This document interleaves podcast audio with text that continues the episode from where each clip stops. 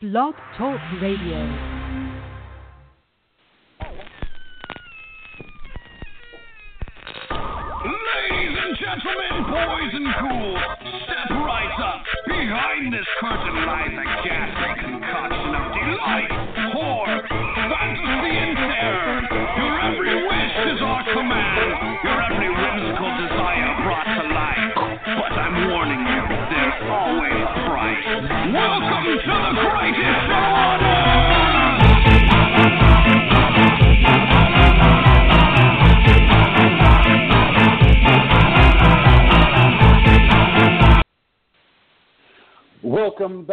Talking Terror fans nationwide and worldwide. It's Wednesday night.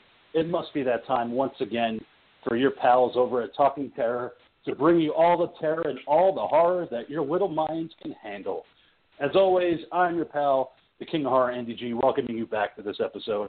This week we go to my pick of the week, and I decided to take the boys back to 1984 to review the film The Initiation directed by Larry Stewart. So we're going to get into some bodacious sorority babes, some murder, some killing. You know, it's going to be interesting.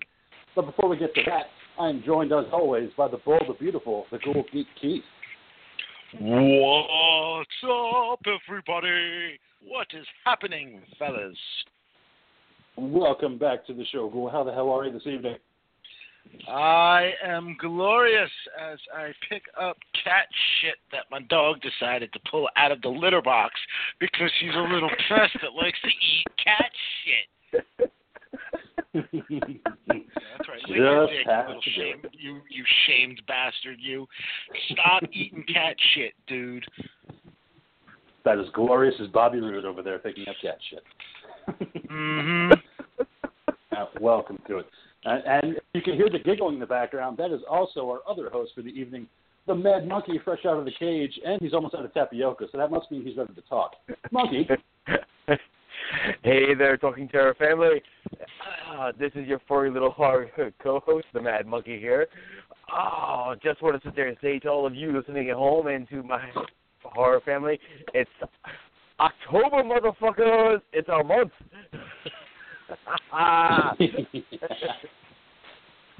it is indeed. Yeah, finally made it to October, where I just wish it would get a little bit cooler out because I don't know about you guys, but it's still hot as fucking Satan balls outside. It's still like 80 hmm. degrees. I'm like, can't get a 50 degree day, just one, like just one. Might feel good. It was sticky yesterday, but today was much better. I mean, it wasn't wasn't as hot as humid. I mean, we had some uh some hella thunderstorms rolling through last night over here in uh the the Monroe, New Jersey area. And by when I say hella thunderstorms, I mean one of those strikes had to have been in the woods across the street from the house. The Ghoul Girl and uh you know and little Sammy were in the living room having their little sleepover night, and I was in the bedroom, and it was like one of those sounds that was so loud it like shook like my being. Like I'm laying there in the Really? bed and like I saw the flashes of light and like I knew immediately that it had to be close just by the brightness of it. But the sound that followed was just it was body shaking and you know I instantly got up and you know as soon as I was I paused my movie, and by the time I got to the door, the ghoul girl was already at the bedroom door, like, you know, in full on panic mode, talking about how whatever it was, it was like red light outside. You know, that's how close it was. I don't know if it hit a tree out there and lit everything up, or or what, but you know, I could have hit the dirt, and that caused it to to look red. You know, they say that uh, red lightning is you know based on different atmospheric disturbances. So whatever the fuck it was, it was close, it was loud, and yeah, definitely, uh, Yeah, definitely shook the shit out of me. Crazy. You, Yeah, you didn't uh, have. Oh, go ahead. Monkey. Uh, No, no, I I was was gonna going to ask say, the- that's a, yeah. No, I was just gonna ask the ghoul if he had more aliens in his backyard or something like that. Yeah, you know me with No. that, man. And speaking of that, actually, with the NJ HorrorCon just this past weekend, um, That's right. I have to give a uh, a round of applause to Russell Hackett, who is the star of Abducted, Um, he is the, uh, the the lead role in it, and he did win Best Actor uh, in Really? the HorrorCon for uh, for for films. So yeah, definitely, man. Props out to you, Russ. It was it was a blast working with you, man. Where's your Ghoul? You were in that. You should get a little nice Yes, little trophy there.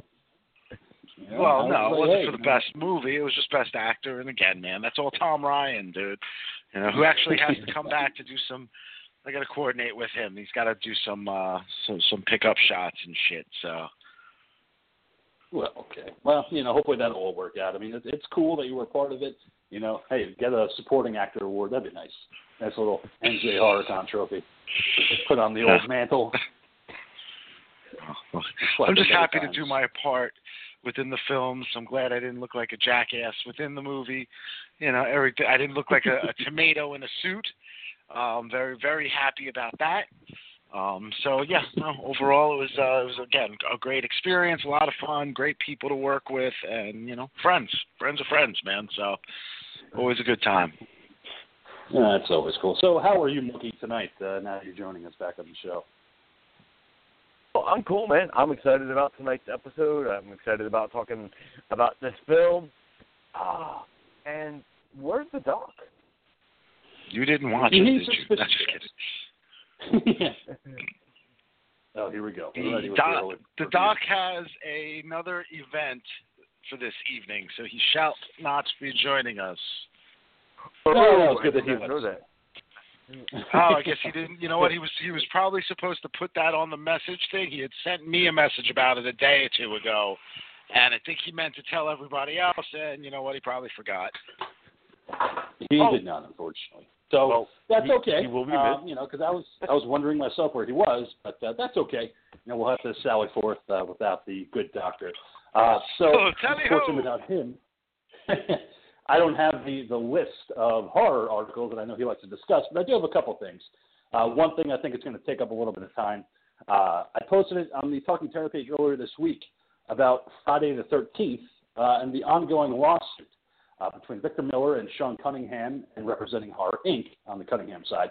Victor Miller won uh, an initial lawsuit earlier this week, so he is that much closer to getting back the copyrights.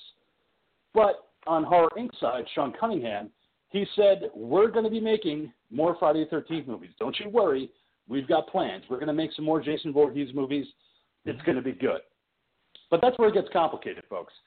Because Victor Miller, if he wins the entire lawsuit, that means that he gets U.S. rights to Friday the 13th, Pamela Voorhees, and the locations that the movie takes place in, which is Camp Crystal Lake. The argument to be had is whether or not he can own the character of Jason Voorhees as an adult that we see in part two through 10, and then Friday, uh, Freddy vs. Jason, the remake, the hockey match Jason, the most famous one. Because in the first screenplay that Victor wrote, Jason was just a kid who had died, and that's what led Pamela Voorhees to start her killings.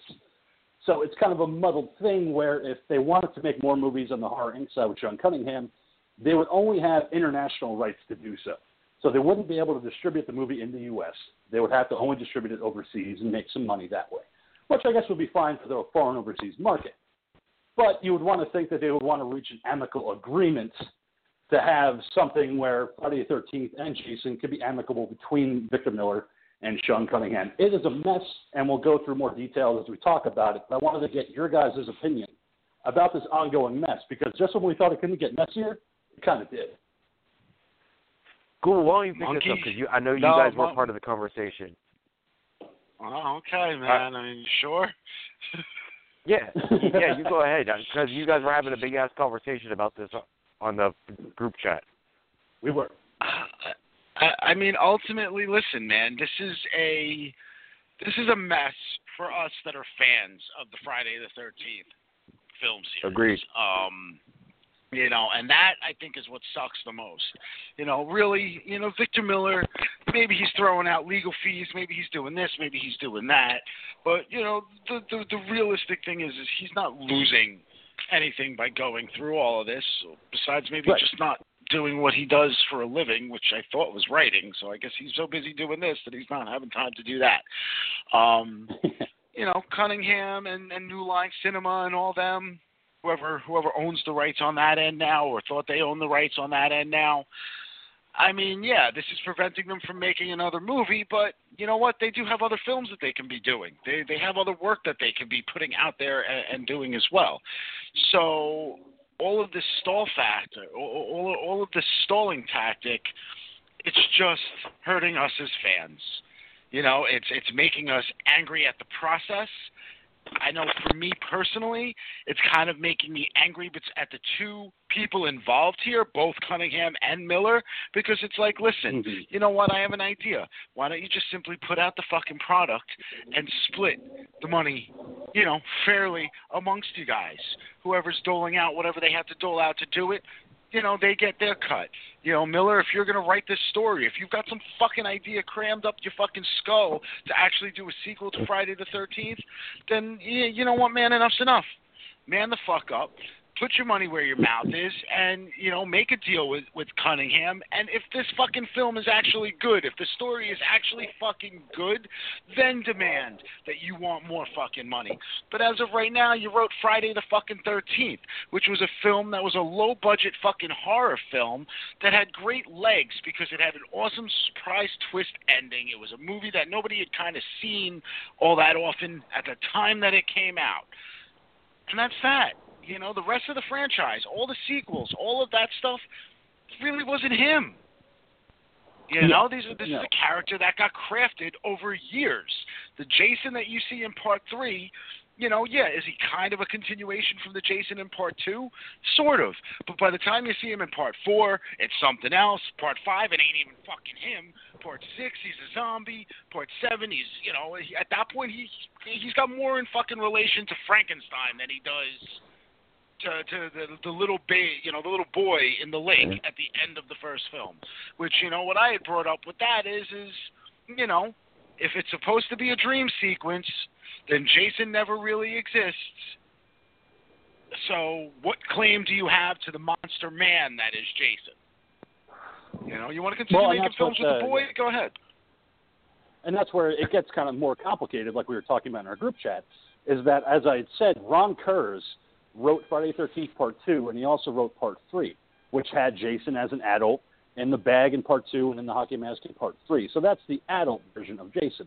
So Ron Kurz technically is the creator of the adult Jason as we know him. As far as it going from writer to writer, like the Goulet said, it does change in format from him being alive to him being undead to a zombie to being a cyborg in Jason X. So it goes without saying he's changed from movie to movie. But it also means that with Victor Miller winning the lawsuit, if he goes on and wins the rest of it, that means that uh, Sean Cunningham can't even use Friday the 13th in the title. He'd have to use Jason Kills or Jason Goes Abroad or something like that. He wouldn't be able to use the Friday the 13th name because that would technically be owned by Victor Miller. So it, it just gets sloppier and it gets messier. And like Goulet said, I think it needs to become an amicable terms type of thing. You want to make money, I want to make money. Let's come to terms. Let's broker a deal so that the fans get their movies, we get paid, and everybody goes home happy. So, Monkey, what do you think? Because you didn't really weigh in on this when we were talking about it in the group chat, and I want to hear your opinion. Yeah, it's just again, just like you guys are saying, it's like right now we are the kids who are stuck between mommy and daddy fighting, you know, and want to get a divorce, and we're stuck having to watch it all happen, and we just want the product. You know that that's all we want. We don't care about your you know your rivalry that's going on. We don't care about your bickering and your fighting. It's you know like everyone had just said, come to terms, give us a product so we can continue loving the franchise. If you actually have some actual product. If not, you're just sticking around. You know, then fuck off and get the hell out of there. You know, but you know, get it all aside. Just because you know so many things are locked up right now. You know, like again, uh, the Google's PlayStation game, you know, is still locked for content. You know, can't can't get anything new. Xbox, thank you. Okay, because right now available free on PlayStation Plus is the Friday the 13th game, which you can download for free for October. Just putting that out there. But you'll get Oh. no new. But you'll get no. You'll get no new DLC for it. Just so you know. Nope. yeah. Which I mean, it's fine, you know, for PlayStation fans. You know, I mean, people that use PlayStation, they want to get the game for free. But it seems like, wow, that's you know, kind of a slap in the face. but- people pay for it. But, say- Xbox, Mhm. PlayStation, they both do the whole like they put out a free, you know, one or two free games per month. And what I've Mhm. what I've realized with those games are typically, you know, especially when it's something like Friday the 13th, which has been out for, you know, quite some time now. When they put it out for free at this point, it just means the game is not making money anymore or and people are not playing it anymore.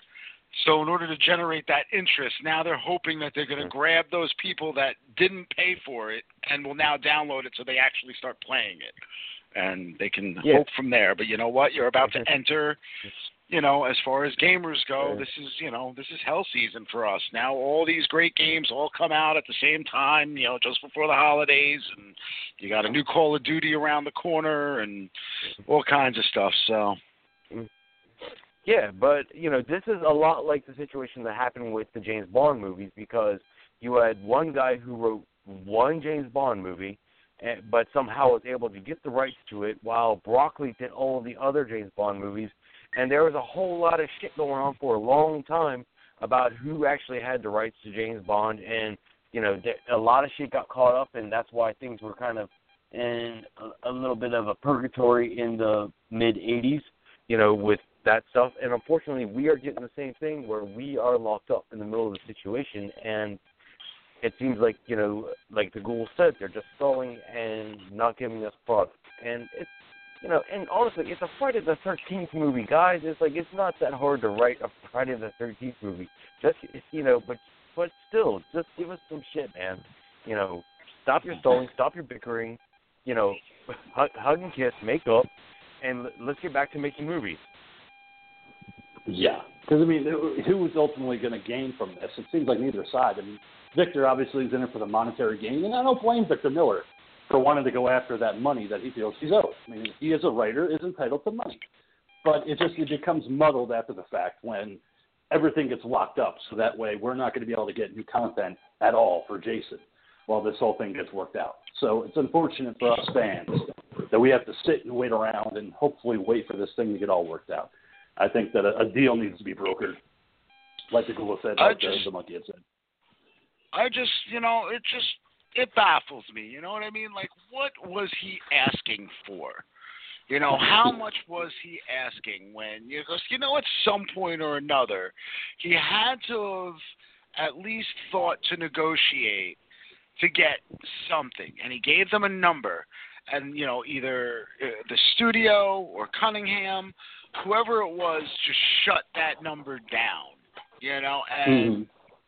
You know, on their standpoint, you know, what number did they offer him that was so offensive that the guy is willing to go through all of that? I mean, by the time this gets settled, he might be fucking dead.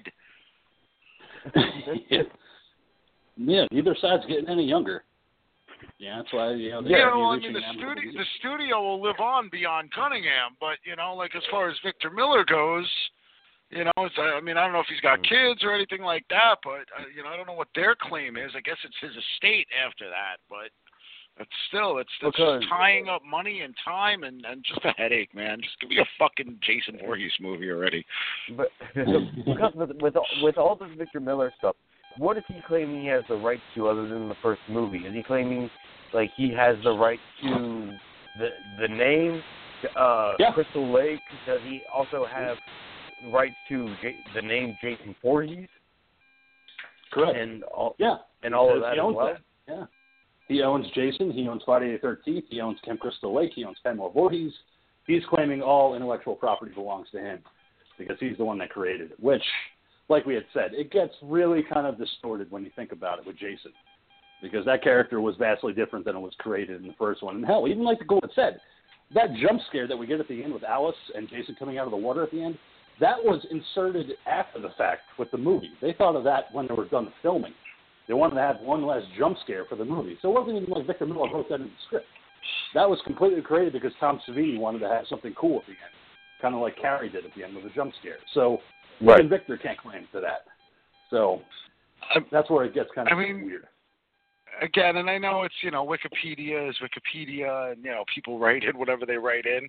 But I mean, according to Wiki here, I mean it even says that Miller at some point, I guess, said he hasn't even seen any of the other Friday the 13th films because he does not approve of Jason Voorhees being the killer rather than Jason's mother as she was in the original. Like, is he going to have like a fucking headless woman running around killing things? Is she going to duct tape her fucking head onto her body? like that Yeah. becomes her. Mm-hmm. Well, that's what I'm saying. That's where it becomes muddled because he technically doesn't own Jason as an adult. That was written by Ron Kurz. So, and Ron Kurz has remained silent about this whole thing. He's just sitting back and enjoying it. He's like, I have no part in this fight, guys. Hey, listen, I did what I had to do. Wrote the scripts. I'm good. I got paid. so, just sit back and let you bitches argue. It's just, it's a, it's a shame, you know, because it becomes so, you know, weird. You know, you can make films, but you can only distribute it overseas.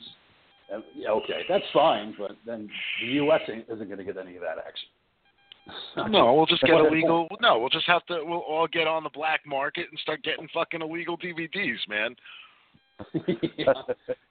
That's exactly what they want, you know, illegal DVDs. You know, they'll start. but that They'll they'll start making them in like fucking Czechoslovakia and Poland, where shit's done on the real cheap. You know.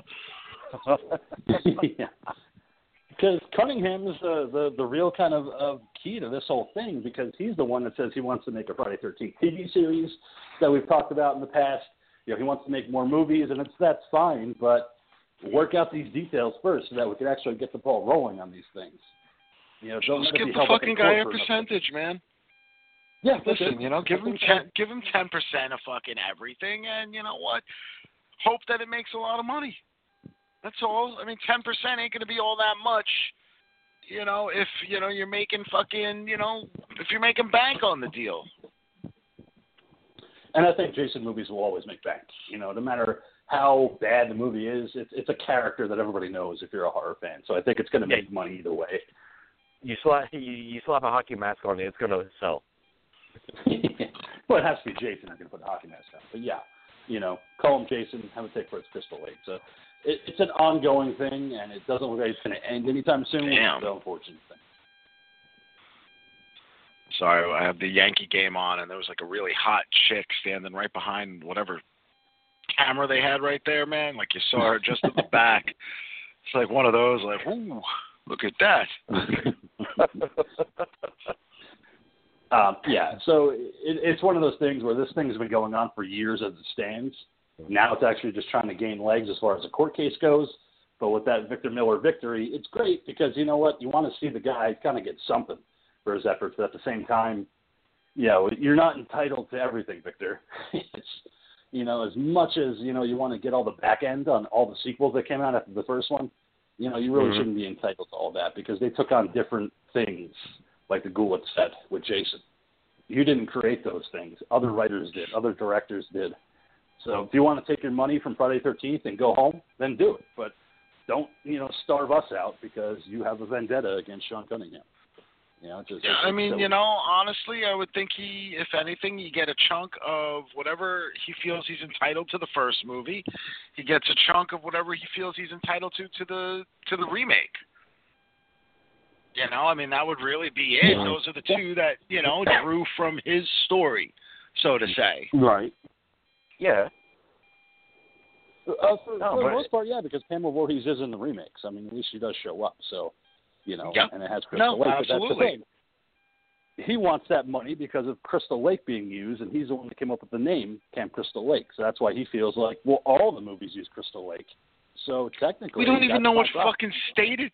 We don't even know what state it's in at this point. Yep. So you know, come on, man. They went to fucking you know New York via Vancouver, so I still don't understand how that worked. You're in a fucking lake. How are you taking this gigantic, like, you know, freighter fucking boat all the way to New York? Listen, you can drive there, get there faster. If you're watching Jason Takes Manhattan, okay, and that's what you're questioning, instead of questioning how the fucking dad from the the dead dad from the previous movie tied Jason up at the bottom of the lake and you know electrifying the chains, which I guess woke in, woke and dormant fucking zombie baby up. But you're wondering how they got to fucking New York City via some small lake. yes, because it just never made any sense. Why do you have this gigantic freighter in the middle? That's not even a cruise ship. Like they're like, ooh, cruise ship to New York, woo. No, it's not. It's like this rusty freighter that they're taking, you know, that uh, to New York. Where it's like, come on, Dude, they're it had a saying boxing ring in it. place- yeah, with a boxing ring and a nightclub. So yeah, it And a had everything. And a steam. Yeah, but they're going to New York, so if you want to apply the logic of the first couple of films, this movie takes place in New Jersey. So they're going from New Jersey to New York. Okay, well you can get in a car and get there faster. The fuck do you need a gigantic boat for? And you probably won't get killed on the way. But there's no fun on that, man. Again, that that was you know that was Jason takes the ship and fucking it, that should have turned into like a uh a fucking what's his name, man? Death ship. The Ghost ship. Nah. It should have been, you know, it should have strictly been him on the ship, never getting to New York, none of that bullshit. But it should have been like the, uh, oh God, I want to say fucking no, uh, Russell Crowe South Park thing with Russell Crowe and Tugger fucking floating Oh, around the seas and, and fucking, you know, beat, beating people up. Like that's what it should have become. Like that should have been the sequels after that. Like any Jason film following, the boat should have just rolled into like some port somewhere. You know, Jason takes Australia. Jason takes this. Jason takes that. You know, fucking Jason clubbing seals in the Arctic at some point or another. You know. Give him a little sailor cap, can wear it on his head as he jumps off the boat, mm-hmm. just to attack things. Yeah, would have been better than what they we you know, with him taking they- Canada. fucking give him a queequeg and we're we're good, dude. We'll fucking you know he can hunt the white whale. Yeah, but like you had said, like that's the one thing that bothered me about that movie. It's like yes, but at the same time, it's those little inconsistencies where I'm like, damn it, I can believe everything else, but this is the problem I have. You know, I could totally believe that he was underneath that water the entire time, and that you know that other huge boat that's in the water for some reason struck that line, and all of a sudden he's alive again. Yeah, that makes sense. I believe it. But that Where's other the freighter, dad? That's what I questioned, man. What happened to The Tina's father? She reanimated him. He's not the ghost dad. He wasn't a ghost. He wasn't Bill Cosby. have corporeal form. The, the the ghost couldn't grab chains and wrap him up. She had to have reanimated the body, just like she had done with Jason when she broke the chains. So if that's the case, is like Tina, like living with her zombie father. Like this, this is an offshoot film that needs to be made. You know, telekinetic Tina and her undead dad. But wouldn't you think they would have dredged the water to get his body out when it collapsed in the beginning of the movie on the dock? Like, don't you think they would have been like, at the well, his at- body at can't the go beginning far. of the movie. Well, they Yeah, didn't do like, it ten years far, prior or whatever it was. Yeah, the body's in the bottom of the lake. It's not like it's in an ocean. Like you could go down there and grab the body and have a funeral for the guy. You just don't leave the body down there. Like, well, he's dead, so okay, he's not the father anymore. Like, no, it, you would think that they would dredge the lake to get the body out. But no, in this movie, no, he, he's he's a zombie dad for some reason. They had to find a way to end that movie, and I guess that's the only way they felt like they could end it. Was with her No, using didn't her make any sense. resurrect the dead. I mean, you No, got to not think at all. too. It wasn't even like he wasn't even just a zombie dad. He was an abusive zombie dad. Yes. You know, because the, the film opens up where he's drunk and fucking, you know, beating on Tina's mom. Yeah. You think he would have taken her with him? Like he would have been like, "Yeah, I killed Jason, but now I'm going to kill you, you little bitch. This is for killing me back Mhm. ten years ago." Like, no, nope. You know, drunk dad comes out to save the day. you never see him again. Or Tina. We should be. But We, like we got to be careful because if we talk too much about this, Victor may come after us and you know require us to actually send him some money because we're talking so much about the Friday the Thirteenth franchise. But Well, have you guys heard? Michael Chaves is directing the new Conjuring film. I just saw that Conjuring Three. They're going to actually, I think, uh, film it next year. Uh, According Mhm. to Bloody Disgusting. I mean, they haven't released details, but hey, Michael Chaves, at least they have a director, so you know it's getting made. I know that's what we talked about during the Conjuring episode about whether or not they were actually going to go forth with the third one. So now it's actually inked. It's getting made. I mean, I'm looking forward to it, no. you know, seeing what they do differently. Yeah, I uh, you know, it's it's got uh, I guess from the, what they've announced so far, um, you know, which isn't much, but it's gonna, you know, it, it'll be another Conjuring movie, and we will see uh, see what it is. I'm not uh, not familiar with Chaves's work, so No, either am I. I mean, I, I don't even recognize the name, so I couldn't say, oh yeah, I saw that movie he did. I don't recognize the name, but you know, it's different. Hopefully, I mean, I know that Annabelle is getting another movie like we talked about, which is going to be like Night at the Museum meets Annabelle, which I could care less about. That's going to be a movie I definitely skip. You know, I I don't like those movies, but now, King, uh, coming October 26th, didn't you have some stuff you wanted to talk about that's going to be released on that date? uh, you have to refresh my memory. TV show. Oh yeah, I w- I didn't know if I was going to bring it up on the show just because I don't know how familiar you guys are. Uh, but on Netflix, the Chilling Adventures of Sabrina is going to be released, uh, following Sabrina the Teenage Witch. Not the Melissa Joan Hart Sabrina, but the much darker version that they created in the comic books a couple years ago. Uh, it's going to be on a Netflix run. Um, it's going to take place in Greendale, but it's going to be a lot darker. Uh, originally, it was supposed to tie in with Riverdale, uh, the show that's on CW right now with Archie and the gang. Uh, but they decided to do their own little thing. A trailer got released today by Netflix, uh, and it looks great. You know, it looks dark. It has that kind of edge like Riverdale. You know, sexy teens in, in peril and, and blood and satanic rituals. But what I thought was most interesting was that Clive Barker actually donated 150 original paintings to be featured in the show, just to add to the occult aspect. So along in the school and other places, there's going to be original paintings by Clive Barker, and I thought that was kind of a cool thing. But I didn't know if you guys are interested in Sabrina or not. I know I am. I can't wait for that series. I think it's so cool they're going dark. Well, it's just you know I like Riverdale, and I was really hoping for them to stick with it being tied to Riverdale at least loosely, just so we could mm-hmm. at least maybe every once in a while have a crossover, you know, or you know when things start to get weird and dark sometimes like they do on the Riverdale show. You know, every once in a while Sabrina shows up, or you know Jughead shows up on her show or some shit. You know, but you know doing it completely loose. You know, I, I'm curious though if they're still going to use the same filming studio and still try and have you know music in the you know like soundtracks in, it and shit like that. I, I'm curious if they're gonna like you know be using the same teams of like writers and stuff like that, or is this gonna be completely completely independent of the other show?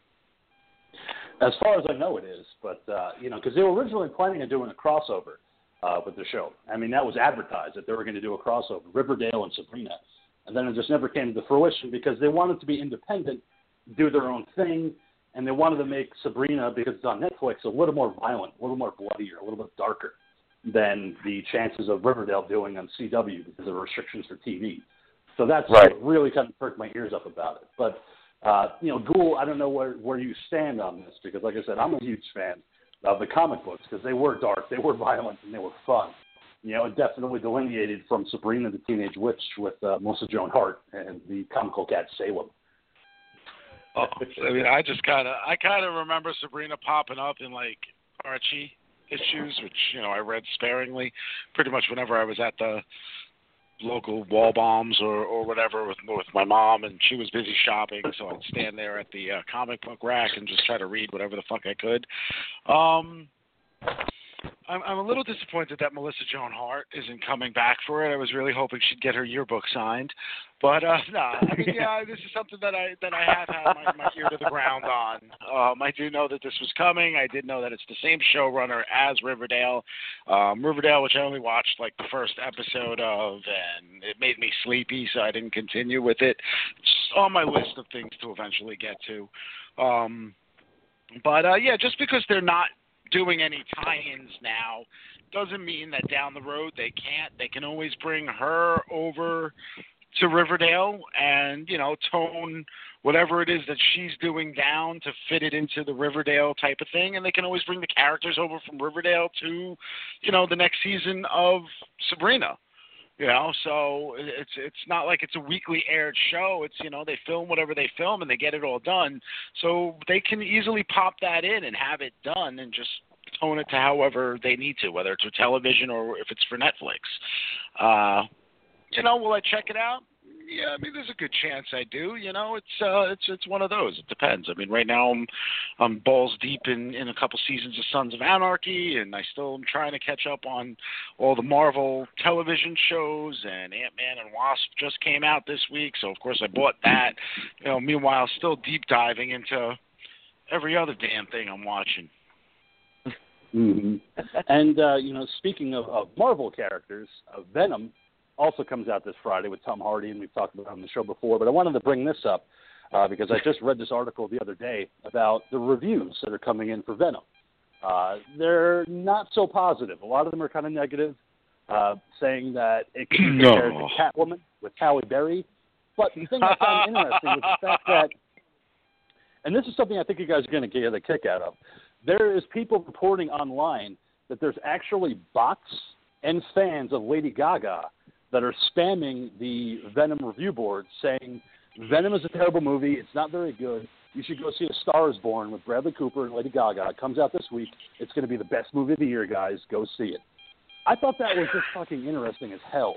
The fact that Lady Gaga fans are spamming Venom review boards saying, don't see this movie, see A Star Is Born, guys, because you're the audience. You're the guys that are going to want to go see A Star Is Born. Are, are you kidding? I mean, that's it's, it cracks me up, and I, I wanted to get your guys' uh, perspective on that because I think it's just hilarious. you know what, honey? I don't want to see Venom instead. Let's go see the Lady Gaga movie. I'm really not in the mood for a comic movie after all. Let's go watch this half-ass musical. what do you Yeah. think, fool? I uh listen, man. I think there's play. There's enough room in this world and in the box office to appease both of these films. As a person who enjoys musicals, I'll probably eventually see A Star Is Born. As a person who enjoys comic book action and horror films, there's a good chance I go see Venom. Am I going to shell out my hard-earned money to go see either of those films in the theater? I don't know. If I was going to do Right. it though, chances are I'm going to go see Venom only because, you know, it's got special effects, you know, I'm sure specific sounds, like things that I want to see in a theater environment. Whereas A Star is Born being a musical, no, I really don't feel like, you know, sitting in a theater with a bunch of people that know the music that I don't know so that they can all fucking hum and sing along and all that shit. Like I remember when I went to go see uh Les Mis in the theaters. Now I had never seen the play Les Mis. It was one that was always on my my radar that I just never Mhm. got to go see. It was also one that I never went and like so, sought out the soundtrack or anything like that because when I saw it, I wanted to finally like see everything and experience it that first time. Um, so when the, the the most recent version of the film came out, you know, I got to the theater and I went to go see it, and I realized that I barely understood what the fuck was going on because I had bitches sniveling left and right, to, you know, to me all over the place. Well, okay, I apologize. There were men and women of various ages and Strong all that women. stuff. All strong women, weak men, strong men, Yes. weak women. They're all, all the same. It's all one one being. but you know, it was just it was hard to, to to really grasp what was going on, and it wasn't until that film actually came out on like digital and DVD that I was able to like finally like sit down and and really watch it and really enjoy it and watch the performances and get to know the music and and all of that. So, I'm sorry for calling anybody bitches. Talking Terror does not support bitches or hoes. We do not. no pitches, no hoes in this show. Um, but I think Venom's going to be fun. I think that's what it is. At the end of the day, it's not going to blow anybody's minds. I think Venom is just going to be a fun popcorn movie. You go to see it in the theater, a lot of action, a lot of fun to be had. I don't think it's one of those movies you could be like, wow, that was really intense. That's like, you know, quality caliber movie. No, I think it's just going to be fun. And I think that's what you need to go into it, seeing it as a fun ride, and you get to see some cool effects, and that's what it is. I mean, saying that it's on the same caliber as Catwoman with Halle Berry, that's that's low. I mean, because that movie was was wow. I mean, to me, I saw that movie when it came out, and it was garbage. I can't imagine Venom going along the same lines as that movie. What are you talking about? Catwoman was an awesome movie. It's the most underrated comic book movie of all time. How can you say God, I such a hope not. thing? I hope Sorry, that's I- what's going on in no, the comic book I- no, I, I'm no, I, I just missed the doc. I'm just all I'm saying is this, man. If they wanted to make the Catwoman film good, now I haven't seen it. To be honest with you, I avoided it like the plague. yeah, Yeah, yeah, yeah. I don't You're not missing anything. But if you were to tell me that there was at least a scene in that film of Halle Berry getting into a litter box, I would go see it in an instant. it would have made for a better movie if she had. you know, That, that's where they needed to go with it. You know, sorry, Halle, you're a gift, gifted actress and all that, but no, no, I'm good. would have been better, but no, unfortunately, uh, unfortunately, it didn't happen that way. But yeah, it's a it's a movie that I think is going to be a lot of fun. I mean, I, I have no interest in seeing *Star Is Born*. I know Bradley Cooper directed it; he's starring it. I'm like, oh, good for you, you know, Brad. That's fine. you know, but I I just have no interest. You care less. You know, it's not my speed. I'm not a big fan of musicals, so But you that, are the you know, big, you are the biggest Gaga fan that I know. So you know you're full of shit. You're totally going to see it. Oh, sure. Well, I mean, huge. I'm a huge Gaga fan because she calls her fans little monsters. That's so cute. That's why I'm a huge fan of Lady Gaga.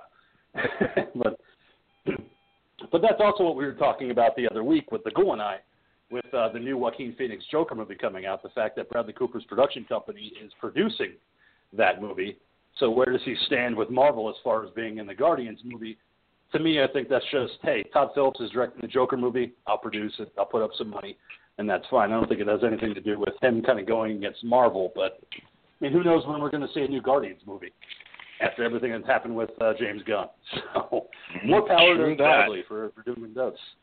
You know, I, I have no idea when we're going to get a new Guardians movie.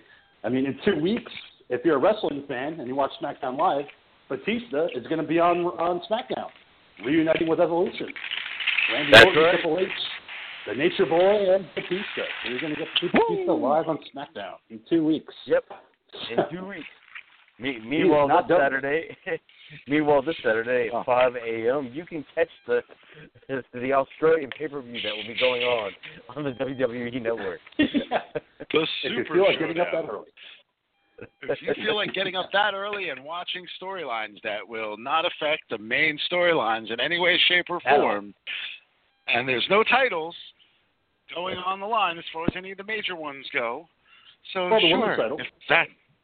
Oh, sorry, the women's title: Becky Lynch versus Charlotte Flair. And uh, And- and uh, AJ Styles versus Samoa Joe. Oh, okay. All right. So, but like the the the real title, the real the real matches that people want to see, which is you know, unfortunately Roman Reigns and his Universal title. You know, instead it's it's kind of like back when when we were kids and the Survivor Series came up, and you know Hogan wasn't putting the title on the line for Survivor Series. it was him with his team of five striving to survive. And you know, here we got we got Roman Yeah. Reigns, the Shield versus you know Braun Strowman and Ziggler and or Ziggler and fucking McIntyre, you know, six man tag in which Dean Ambrose is going to totally turn, and you know because he's Oh, yeah. getting jelly that he doesn't have a belt. well, I called it weeks ago. I said there's going to be a heel turn for Ambrose eventually. Um, but yeah, like the the monkey had said, if you're a wrestling fan and you feel like watching a pay per view at five o'clock in the morning, have at it. WWE Network, Superstar Showdown. I will not be participating. I will wait for it to go on demand, so I can watch and see what No. happens. Oh, they'll No. be re- no, they'll just be replaying. They'll be replaying it throughout the whole day. Well, that's It's not like you can't about, watching ca- on demand. Well, not even No, on but demand. They'll just keep airing it live again and again but and again. the- Like you know, No, that the replay that's the or cool whatever. thing about the that's the cool thing about the network though is once a pay per view has finished, it goes into their catalog and then you can watch it from beginning to finish whenever you feel like it. Gotcha. Very. Yeah, Yeah. yeah, watch I- I Saturday. mean, Watching. Listen, the only, the, uh, yeah, uh, the, the funny thing is, again, like I keep the WWE Network subscription like going only because for the pay-per-views, you know, Sammy loves it. She ends up watching all kinds of stuff on there and everything. But for like my own personal usage, it's so rare that I flip to it for anything. So it's like you know those rare times that I end up going to it, I end up on it for like three or four hours because I'm like, ooh, Yeah. look at this. Oh, look at that. Then I'll, it's Yeah. like when I watch porn. It's like I'll start this and then I'm like, oh, you know what though? This match reminds me of this, so I'm gonna go watch that instead. And then I go to this pay per view and then I'm like, oh, look, WCW. Oh, ECW. Oh, this. Oh, that. Blah blah blah blah blah blah blah. And like I said, four or five hours go by and I haven't watched anything. And it's like, great. some some old school I'm sitting here with a hard on. I still haven't busted my nut. yeah. Yeah, that that's I'm the same way with it. Where I'll watch it like they have the Macho Man collection, like all the classic Macho Man moments. So I watch that, and then I go over to the Roddy Piper collection and watch a little bit of that. They have a Becky Lynch collection, so I was watching that. Then I watched Bad Blood from '97, the old pay-per-views, and the Rock Bottom pay-per-view from '99. I'm like, oh man, I'm all over the place with this mm-hmm. fucking network. I just I got to watch it all because they have so much good content. It's only You know, for the nine ninety nine a month, folks. Nine ninety nine a month. That's it. Or you could do what the monkey and I do. You buy the card at Walmart, you get three months for thirty bucks. So you just shell out the thirty bucks. You get that card, you sign up. That way you don't have Look, to keep going motherfuckers, month month. you guys, you guys pay three cents more a month uh, for your months than I do. That's okay. Hey, everyone needs but uh, the one thing I wanted to close out with with, with the horror news segment is uh, Richard Dreyfuss uh, actually said recently that he would like to see a restored version of Jaws using a CGI shark. Instead of What? using what they No. used in the original version, he wants to see a CGI version where they can make better effects for the shark. Um, he thinks that it would yes, be fun, no. and people would go to the theater and see it. So that's why I wanted to get your guys' aspect on that because I'm against it. I think what they had already was good. Don't really think you need to add CGI elements. Um, no. Plain and simple, as easy as that goes. Richard Dreyfuss, I respect you as an actor. Um, I've enjoyed plenty of film with you in it, but shut the fuck up. Get in other movies. Do whatever it is that you want to do. Don't touch a fucking classic film like that. I mean, sure. Why don't we go back, retouch up fucking Gone with the Wind, and put some CGI plantations in there? Um, while we're at it, well, you know, why don't we go and and restore Dracula from the 1930s and CGI fucking all kinds of shit into that too? I mean, come on, man. There's certain things you just leave them the fuck alone. The the Meg just came out. Do we really need CGI fucking Jaws? no, no, and I can't see what they what it would add. And I think, like we had talked about, the fact that you don't see the shark as much as you do is what adds to the suspense and what adds to the terror of that movie. I think adding a CGI shark, yeah, I guess if you want to see more of it, you know, that's fine. But I think less is more, especially with that movie. Um, you know, Monkey, where do you stand with that? Are you with Dreyfuss or against him? Oh come on, you know where the fuck I am, man. I because this is all like everything that the ghoul just said was like when I got pissed off when they went in and went back with CGI and did the original Star Wars trilogy. I was so fucking pissed when they went back and did that shit. And I'm the same way where it's when you have a classic film, leave it the fuck alone. But if you want to restore it, so restore the the actual film and the actual content so that the film is preserved by all means, yes. But don't try and alter any content of the film unless you happen to find some shit that was lost in a vault of extra scenes or something like that's it. Other than that, leave it the fuck alone.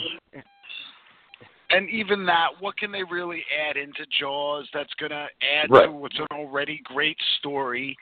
And if you you start putting in, if the idea is to put the CGI in for the shark, then you're kind of changing the suspense aspect of that film. And you're making it, you know, into more of like a deep blue sea where you saw the sharks all the time. Um, Yeah. you know, Jaws works the way it works for that very reason. It is just as much a suspense film at times as it is, you know, a, a, a slasher slash horror film. It's uh, listen, man. Like I said, I think he only wants to do it so that you know he can get more pay for when they because if they do all that re-release, they do all that digital touch-up, they're going to put it back in the theaters again, which means he's going to get bank again. You know, because I'm sure by this point he can he can fucking amass it because most everybody else in that fucking film series is dead anyway. Um, as far as the Star Wars thing goes, I agree with you to a certain extent. I think certain things that when they went back to do the special editions were cool. How they, you know, they touched up the the the, the fuzz underneath the speeders. You know, little things like that. I think when he started adding in CGI creatures left and right and that kind of shit, like Boba Fett in the scene where you fucking see him in the background Yeah. now, where he originally wasn't there, mugging at the camera, like that kind of shit. No, that that was unneeded stuff. But when they're touching up the special effects to to make them appear more seamless. You know, instead of it just being some Vaseline rubbed on the film to give you the blur effect that you saw underneath the speeder, and instead it now looks like a flying vehicle. I thought that kind of stuff was cool. Yeah, I, no, I agree with you. We're, we're using it to clean up the film was fine, but it, yeah, but then going and then adding complete new scenes, complete new characters, you know, that's that's where I was really pissed off about the whole situation. And look, motherfuckers, we all know Han shot first, Han shot only. Plain and simple, man. You know, it's as easy as that, dude. It's easy as Yeah. that. Well, you know, to go from killer sharks to killers killing co-eds, we do have a movie to talk about tonight from 1984, The Not your- Initiation. Not, Did not you- did you- segue, oh. Well, I I was gonna say, did any of you guys watch the uh the possum trailer? I No. have no idea what you're talking about, man. Yeah, I don't even know what that Yeah, is. neither neither did I. I'm just I'm just trying to read shit just uh, to avoid talking about the initiation. I'm just kidding. Well, and, uh, aside from all that, though, no. The one other thing I did want to say is is that I saw that uh I guess Amazon Prime has actually got the X-rated cut of RoboCop on it. Um, What? so if you have Amazon Prime, check that shit out while it's still available, man. Yeah, 17 you talking- seconds worth of X-rated action. That's it. yeah, so if you're interested in 17 seconds, X-rated version. That's What? the only. And 17 Right, and in a right, film right. when you're dealing with For- gore for effects, gore? 17 seconds can be a big amount. It's the only scene that happens where that's where I got an X rating was Ed 209 killing the one guy in the OCP boardroom, and they added the extra 17 seconds of gore, which okay, that's fine, but it's like they're making this big announcement like, oh, it's X rated, like you have to see this version. No, you really don't. It's it's fine, It's If you wanna see the RoboCop porn. but the scene as it stands was pretty gory as it was. So an extra 17 seconds, it's like, all right, well, that's fine. But it's not a, you know, to me it wasn't a big deal. But I know a lot of people are like, holy shit, guys, X-rated RoboCop. Like, Ro- RoboCop's Watch RoboCop bang his, watch, watch watch RoboCop bang Nancy Allen with his robo dick. that's an he, he's got another. you can pay for. He's got another holster in his other thigh, and it's a different kind of gun. the love gun. Thank you, kid. So, Nancy yeah, Allen so or if you wanna Nancy see that- Loomis? The hell was the character's Nancy name Allen. again? I can't even remember. Nancy Allen. Okay. No, I don't remember the character name, but I know it's Nancy Allen and, and her actress name. Nancy Loomis was Was it- Annie in Halloween. yeah, I was gonna say yeah. So there you go. Just to clear that up, folks. But oh, I uh, thought yeah, Nancy so Loomis was the chicken psycho. Okay, my bad. that no, that was Lila. Well, we're going to talk about her because she's in the movie talking about that. So going from Lila, you know, Lila Crane, Lila Loomis in Psycho 2 to Vera Miles Oh, starring was in The Ann- Initiation from 1984. It was Ann Lewis. Lewis. Officer Ann Oh, Lewis in the partner, Ann Lewis. Sorry. Okay. Right. Yeah, I completely forgot about that. Yeah, Vera So- Vera Wang was in the initiation, wasn't she? That's right. It was. It was. She changed her name to Vera Wang just for this movie. yeah, I mean, and we'll talk about it because there's a lot to be said about Vera Miles and her performance in the initiation. Vera Wang. With I'm sorry, it sounds like a, a drag queen's name. Well, no, she's an actual designer, Vera Wang. It's a real person. Mm-hmm. So, not a fake one. Sorry, monkey. It's an actual person, Vera Wang. Get used to it. Yes. Strong. The ghoul, the ghoul only talks about real people. but to get this back on track, The Initiation, 1984, directed by Larry Stewart, originally directed by Peter Chase. I'll get into that. Uh, the basic premise of the film is that Kelly Fairchild's sorority sisters are having a special initiation in store for her and her fellow pledges, which involves a late night break in of her father's department store. But what begins as a harmless college prank turns sour when once inside the mall, the group find themselves locked in the night along with a deadly slasher. Um. Exactly. I picked this movie because last week we talked about Ah Zombies, uh, you know, and I felt like there wasn't a lot to talk about with that movie. I felt like it was just kind of silly and just way too silly for us. So I kind of want to have a Ah, palate cleanser zombies. go back to the 80s. have a palate cleanser, talk about something from the 80s. Uh, the Initiation came out in 84, right before Nightmare on Elm Street came out in 1984. And this is the time when slashers were kind of on the dry side. just like we saw in the '90s, right before Scream came out. Uh, that was kind of like in the '80s with the initiation. The slashers kind of had their moment. People were getting bored. It was just kind of the same thing over and over again. So the initiation comes out at the dying end in 1984 with the slasher genre, and I, I had fun with it the first time I watched it, uh, way back when. I think it was like '98, '99. Uh, the first time I watched it. Uh, you know, I had I had seen Spaceballs, so I knew who Daphne Zuniga was. So I was like, all right, cool. I'd seen Return of the Living Dead, so I knew who Clu Gulager was, and Vera Miles from Psycho. You know, I can't name any other movie aside from Psycho and Psycho 2 that she was in, other than the initiation. So that's how far I go with Vera Miles. But it was still, to me, a fun movie. I loved sorority slasher movies back in the 80s because it's such a time capsule of that era with you know sorority girls and frat guys just drinking, having a good time, you know, with their weird fashions and and parties for no reason. So I had fun with it, and I'm hoping you guys did too. I'm sure you didn't. I'm sure this didn't land, but we'll get there. So, Ghoul, what did you think about the initiation? I mean, you know, like you kind of said, man, there is that that that lull that occurs and you know you had Friday the Thirteenth and the slew of slasher films that followed it, and yeah, as this one came in on the tail end, it came in just as the next big slasher series was going to kick off. So, any chances that this film had of of being big had it you know had a more structured story and better acting um were completely dwarfed by the fact that Nightmare on Elm Street came out, and that was fantastic. Um, so yeah, I mean, going with this film though, it's you know, it's a it's a typical rote slasher with I don't know, you know, the the kind of ending that uh, it, it, it yeah. It's it's the initiation. That's what it is. Yeah. yeah. Uh, rote, good word though. Word of the night like that. You know, putting new words into the vocabulary of Talking Terror. I've used it before. I, I've well, got a very, know, very large vocabulary that I typically limit to like fuck, piss, shit, and and and stuff that I can't say on the air. yeah, there's a lot, but you know, uh, nevertheless. All right, so monkey, what did you think about the initiation? my pee Um, th- th- this was my first time seeing the initiation. This was also my first time seeing a sorority slasher film. Ah, so you know, like the King said last night, this was a, was my initiation to the initiation. That's um, right. I thought it was, I thought it was a really good pick, just because I thought it had a little bit of everything in this movie for all of us in the group. It's like it had the '80s frat humor for the doc. We had a little bit of TNA for the ghoul, so he could you know beat off for a minute or three hours. we had some Giallo inspired stuff for the King, and we had some really fun practical effects for me. I thought it was a good overall pick for the group.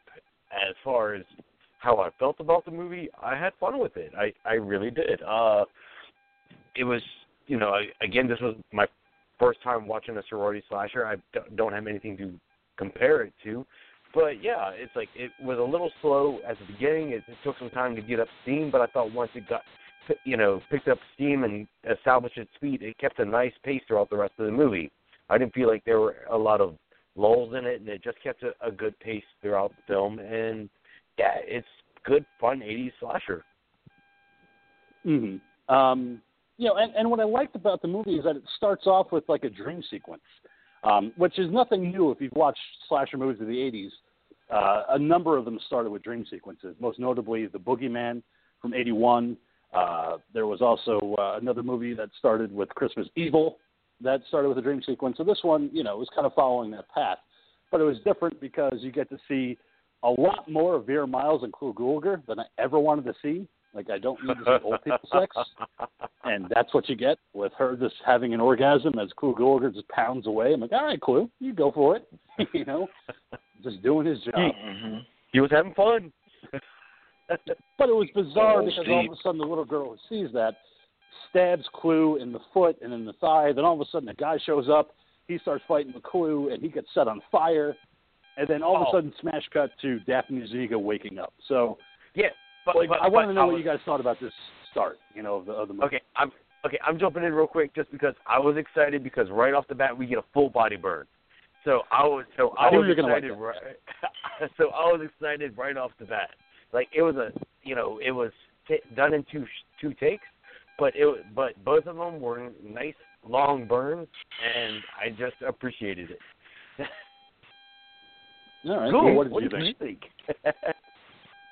No, I mean I thought you know as as far as it being a dream sequence goes, I uh it, it was a solid start um technically.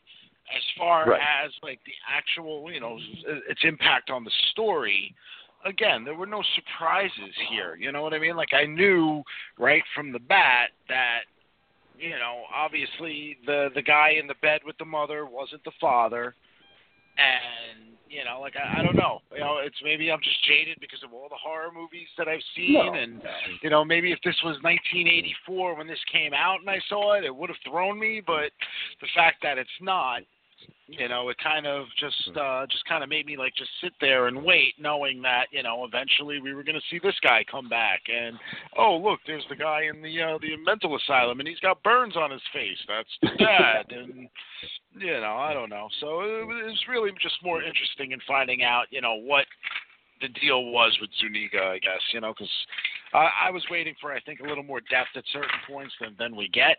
Um, and that's only because I know, you know, I know Zuniga from obviously just like you, Spaceballs, um, you know, a number of other films that that I'd seen her in. You know, like I had said last week, there's The Sure Thing. Um, Staying Together was a film with Sean Astin that that came out. I want to say in like the late '80s, early '90s. Um, not the I want to say the Quest, but that's a Jean Claude uh, Van Damme movie, Vision Quest, Yeah, I think yeah. it was, with Matthew Modine Oh, the wrestling. uh, the the wrestling movie, and she's in that. Um, you know, Daphne Zuniga is one of those. Uh, she's one of those odd-looking actresses who, Yes. like, I, I kind of like. I, I liken her to the girl that played Sookie in uh, whatever that fucking Anna vampire Paquin. HBO shit was. Yes, Anna Paquin, um, oh, Rogue from the X Men films, where it's like you know I look at her face and it's like okay, I like her eyes, I like I like where her face is like structured. I think Zuniga's pretty, and then I see her mouth, and there's something about her mouth that I don't find attractive, and it kind of like ruins the rest of the face. And like I see that especially with Paquin, but Zuniga, it's like I don't know. There's certain times where I'm looking at her like ew, and other times I'm like, wow, she's kind of pretty. She, she always has um, this look on her face like she's sm- just smelled a fart. You know, it's, it's Mm. yeah. Yes, but I like that. But I there's like that bitchy look. You know what I mean? It turns me on. and it's like I was talking about with the monkey last night. Um, in the movie, they say, you know, introducing Daphne Zuniga for this movie, and it's only because this is her starring role film. She had been a bit part in a movie that came out two years prior called Pranks, aka The Dorm That Dripped Blood, which is another sorority fraternity slasher movie where she played Debbie. Her total screen time was maybe five minutes throughout the entire film, and she gets killed. But the initiation was kind of like her starring vehicle, where it's like I'm here and I'm ready to make movies. Um, I'd actually confused her back in the day, and I think I even did it watching it now with Justine Bateman from Family Ties, where I'm like, they're very similar in features. You know, kind of a weird, kind of cute, but yet kind of masculine features. And it turns out that Daphne Zuniga was actually on a couple episodes of Family Ties. Mhm. All right. You know, that, that's what surprised me. I can see where that that mistake gets made. You know, definitely uh, there are similar similar features. Absolutely. But I, definitely sorry, agree just- with the ghoul. With uh, yeah, go ahead, Monkey. No, I was just gonna say just Justine Bateman though. It always freaks me out though because her and Michael J. Fox did that movie Poison Ivy where they were at summer camp and made out together and ended up being brother and sister on a show a couple of years later. And it's just well, was Poison Ivy before Family Ties, or was it after Family it was Ties? before. Okay, all right. So I must be thinking about another Poison Ivy movie. Um, I think I but- think Poison Ivy. I think the one with Drew Barrymore. yes, that's Oh, the yeah. one I think of. But um, to, to what the ghoul had said, I agree with him, especially with the beginning opening sequence of the dream. It's obvious that Clu Gulager and Vera Miles are not a married couple having sex. It's actually, you know, one of those things where she's having an affair and the daughter catches them in the act, and then all of a sudden this guy runs in the room, so you can kind of tell it's the dad. I don't know if audiences were confused back in the day when they saw this movie of wondering who was who, You know, if this guy just showed up, and I was like, why would this guy just show up out of the blue and have a fight with Clu and get set on fire? It just didn't make any sense. So that's why I said it was kind of an obvious thing that they were having an affair. But it played well into the nightmare sequence of, of wondering what was going to be pieced together, and that's why it's a recurring model in this film, this nightmare, that leads to Kelly having this research paper with Peter Adams, who was uh, Reese Witherspoon's father in Legally Blonde. So there you go, another uh, Legally Blonde reference from last week, where we talked about the one character being her boyfriend in Legally Blonde. So we have another I mean, I can't Blonde even. reference. I can't even really see like the the dream secret. Like it's such a soap opera type of Oh, yeah. plot. Yep. You know, like I would Mhm. think that at this Very point audiences would would know that. But then again, I mean, if you're talking about the the age range of the people you're targeting this movie to, which would have been, you know, teens, you know, Mhm. young twenty somethings, they might not be as entrenched in, uh, you know, General Hospital and Where the Day Takes You, or whatever the fucking names of the soap operas are that I never watched. So. but, but it also leads to the other thing I wanted to talk about is that you have uh, Daphne Zuniga's character Kelly waking up from the nightmare, and she's surrounded by all these sorority sisters, and you find out that she's a part of a pledge with her with her friends uh, Marcia and Beth and Allison. Um, the Marcia, one Marcia, I lo- the one character I That's, loved that's what was, I thought too, was, man. uh, the second I saw that, I was like, Marsha, Marsha, Marsha. the one character I really did like was Megan, because Megan was clearly in her 40s trying to play a college student. This is what I love about 80 slashers. They just didn't give a fuck. They were just like, hey, listen, you cast for the part, that's cool. You look way older than you're supposed to be. We're going to put you in this movie. I was like, Megan definitely has kids and a husband waiting for her to get home. Like, that is not a college student by any means. But you just go with it because it's in the movie. But it just it cracks me every time seeing Megan on screen. I thought Megan was the actress that was in the uh she was Mother Firefly in the first uh Oh, Karen Black. uh House of Yes, yes, in House of a Thousand Corpses. yes, she does look like Karen Black a lot. Yeah, but even like I said, it's just it was one of those things that had me laughing. I'm like, okay, Megan's supposed to be a sorority trainer. How long have you been in college, Megan? Like 16 years? Are you on that long-term plan? Just never want to leave. But yeah, it's just it, it, it was one of those things. It was typical of the '80s movies, and even now, you know, a lot of the times when they cast people that are definitely older than they're supposed to be, and you're like, okay, that guy's definitely not a 16-year-old. It's like he's in his 30s. But you go with it for the narrative of the story. But it's just one of those things that kind of made me laugh and enjoy that uh, little bit. Um, but Kelly's pledging to Delta Rho Chi, never die, because that's what she wants to do. Um, I like the fact that there's a little bit of that, you know, well, you're rich, and that's why you're a bitch. It's like, oh, come on. Your dad has money. Come. Uh so hold on, I gotta I gotta make this plot deeper for Monkey here. So yet another actress gets thrown into this mix. In the movie Poison Ivy, it's not Justine Bateman, Michael J. Fox's sister. It's Nancy McKeon, who was in uh, Facts of Oh Life crap! as Crap! Jo. You're, oh, oh, oh, oh! Oh, I'm wow. sorry, my mistake. My mistake. Sorry, Ghoul.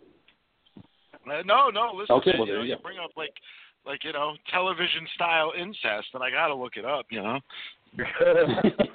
That's what we do on the show. but uh, uh, plot wise, yeah, we're dealing with Kelly and her friends pledging to the sorority. Uh, because Kelly comes from, you know, the riches, as they say, because she's so rich, uh, her dad owns the Fairchild building, which is a gigantic department store.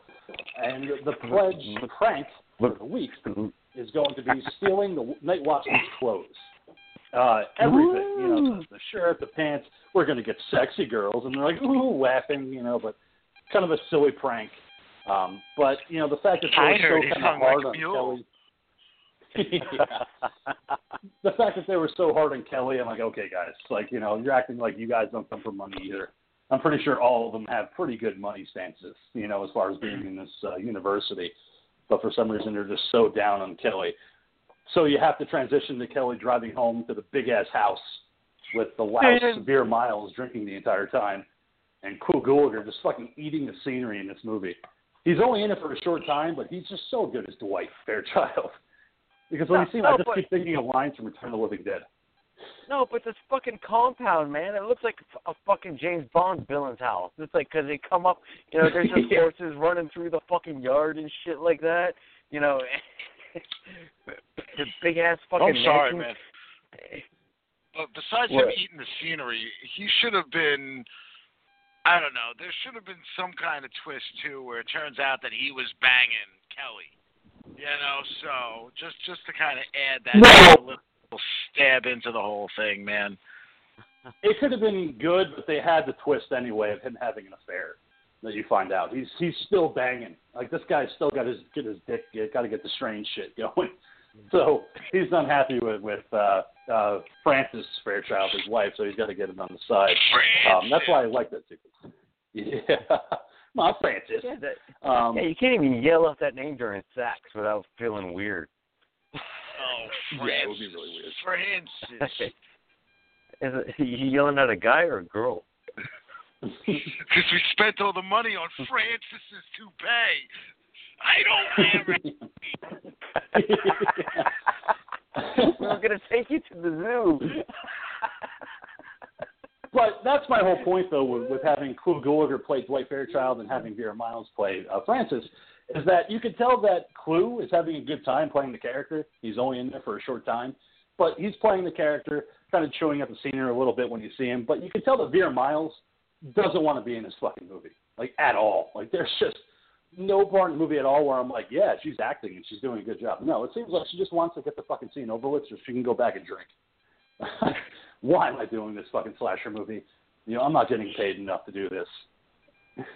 But but you brought up a good point when we were talking last night of why she was doing this movie. Well, it's because, uh, like I had said at the start, Peter Chase, who's a British director, had signed on to do the movie. So when you see the beginning sequences of the sorority girls, and there's a lot of close-ups and a lot of weird shots, that was all Peter Chase because he wanted to make a more artistic film than just a slasher film, and he was behind schedule, so they fired him and brought on Larry Stewart to kind of pick up where he left off. Vera Miles only wanted to do the movie because of Peter Chase because she respected him as a director. And then once she got to set one day, they're like, "Yeah, he's fired. Here's Larry." She's like, "Fuck, guess I got to do this movie," you know, and it, it shows in her scenes. Like Well, you she- just tell she's just waiting she was that. also close to the end of her career anyway. She only did two more Oh, yeah. films after this, and then you know she had like little little things in TV. I think she came up in like you know again I'm wiki of course, so it's you know it shows like you know like a, a television movie in 1985 and another television thing in '89, and then that was it for her. You know she was done. She was an older actress, and you know she has a, a lot of you know a lot of theater films throughout the 50s, 60s, and 70s, and then you know Oh, she yeah. kind of just uh, she was at the end of her rope at this point. You know she had just come off of Psycho 2, and you know here she is in you know a film that I'm sure she considered beneath her. You know, there really was. You know, what are you? What's what's what's my motivation? What's my character? Oh, you're just the uh, the drunk mother that, you know, is harboring a deep secret. Okay. Yeah. yeah. I'm, just going to hate on my daughter the entire time. Every single time she wants to do something, I'm going to be like, "That's bullshit. You're not going to do that." Like when they're at the dinner table and they're talking about uh, her working with Peter, Ch- you know, uh, talking about working with the doctor, uh, Peter, and she's like, "No, he, he he's a, he's a going to be something," and she's like, "No, he just wants your body." Like you know, everything that she says, constantly, Vera Miles is just like shooting her down. No, that's not good Oh. enough. I don't like this at all. Uh, you got to figure too that that comes from her own experience. You know, I mean, look, Clu Gulager, you know, is busy fucking. You know, he's banging her in the beginning as they're having an affair, and then yeah, he did he did somewhat right by her by marrying her after you know her her husband's demise or you know commitment to a to a fucking mental institution, but. You know, at the same time too, he's still banging, and I doubt that's the first one. And I, it's not it's not a matter of her not knowing. I think it's just a matter of her enjoying a rich lifestyle and just doing whatever, you know. I feel like Yeah, she and treated the speaking role similar to how like Betsy Palmer ended up feeling about fucking Friday the Thirteenth. You know, Mhm. Oh, completely. And you know, and speaking of institutions, I mean that was the one thing too is that they threw in there uh, with uh, Dwight getting the call about somebody you know escaping, you know, from the hospital, and that's what I kind of liked about this movie is that they inserted the whole fireside sanitarium sequence. where you have this Nurse Ratched type character from One Flew Over the Cuckoo's Nest, like the monkey. oh, I liked her. She was fun. Yeah, just really just bitching at all the patients and trying to take away all their fucking freedom. And yelling at the have mental the gardener out there. yeah, and then you set it up so you have this gardener outside with a gardening tool, just you know pounding in the dirt. Then you see another person by the window pounding their fist against their thigh. You know, everything's just fucking going on at once. So it's kind of setting it up that this could be our killer. This could be the burn victim that we saw at the beginning of the movie. We don't know who he is yet, but we know that he's probably going to be the killer. So I thought it was kind of a good placement for a, a red herring, possibly, of who could be the killer. It was kind of a who done it sequence. Um, what did you think about that whole sanitarium sequence? Uh, I enjoyed that to an extent, I guess. I mean, I, I definitely feel like they they drove home the irritation of the nurse because I felt like throwing something through my television as those guys were banging on the fucking on the grate. Yeah. It was driving me up the fucking wall, and I just wished it would have stopped. Um, I, but like you said, it was a red herring, and you know, I don't know. I see the burn guy. I see him stabbing the thing into the thing, and everybody's freaking out, and they keep cutting to him, stabbing into the dirt, and it's like, all right, it's too obvious. You know, you know, it's It- not it him was. because it's too obvious. it was a little too obvious, and that's why I, I like the sequence where they kind of get out. The patients get out of the institution. They're playing Ring Around the Rosie, having a good time, laughing, carrying on, and you have the Nurse Ratched type character just trying to get to her car and just trying to get the fuck out of this institution and go home, and just very much Halloween homage to me anyway. I don't know It if was you guys thought the same thing. Very Yeah. much Halloween. That's all I thought about during the whole the whole entire sequence. Yeah, it was just, it was so Yeah. much like this is Halloween. This is our little homage, or our little tribute to a great slasher, um, leading up to the nurse getting stabbed in the seat with the the gardening tool. And while I said earlier that I, I that I liked the practical effects in this movie, I did not at all though like the effects of our burn victim. He was just busy looking like an extra on the Flying Dutchman on Pirates of the Caribbean, looking like he he had you know a bunch of seashells on his face instead of burns. Wh- whoever was doing that work fucking sucked. You know, and yeah, it's like the the other effects that we see later in the movie are really fun. But when I say I liked the practical effects of the movie, I am not talking about this shot with him. No, but I did, but I did enjoy the whole institution scene for what it was. I, I personally had fun with it. I was laughing my ass off the entire time at at our Nurse Ratched character, and ha- had a great time with her demise in the parking lot. Yeah, just Uh, I mean, with as far- as far- tool. Yeah. Go ahead. No, I was I was just gonna say with the with the burn.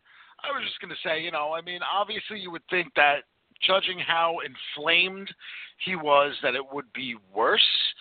But you know, as somebody that I, I have quite a bad burn on my uh, my left leg from my my knee down to my ankle from a, a mishap in middle school.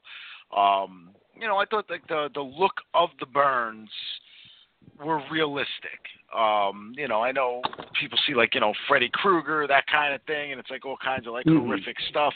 Obviously this guy's damage would be way more extensive than what they showed. But for you know, for being burn scarring, it looked like actual scar tissue, which was, you know, I don't know, I guess different, but whatever. I mean, he, it, judging from the amount of fire he was fucking consumed in, the guy should have looked Yeah. like fucking, you know, Freddy Krueger in the remake of Nightmare on Elm Street. yeah, and that's what I was talking about with Monkey last night with that effect of, of the of the burn, you know, victim effect. Is that it reminded me a lot of uh, Donald Pleasence in Halloween Four, when they gave him the little burn scar on his cheek. Even though how the hell are you gonna have just a little burn on your face because you were in a fucking exploded room, but for some reason you just get away with a little scar on your fucking cheek. That's the way it looked. It looked horrible in the light, and that was the problem with that effect. Is that they showed it too much in natural light, so you could kind of see the spirit gum. You could see the effects of how they created the burn. Um, it looked better at night. It looked better when it was just covered by darkness. I think that's when it was most effective because you don't have to see the You know, when, when you couldn't see it.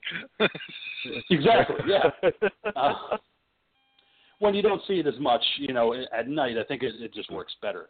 Um, and of course, in this movie, we also have a character named Andy. I've had women so of like course that. I'm in it. we have uh, Andy, the the very waspy type character. I was like, all right, his name is Andy. He's gonna die at some point. So, of course, I get one character in this movie at, named after me. He's gonna die just because of how obnoxious he is.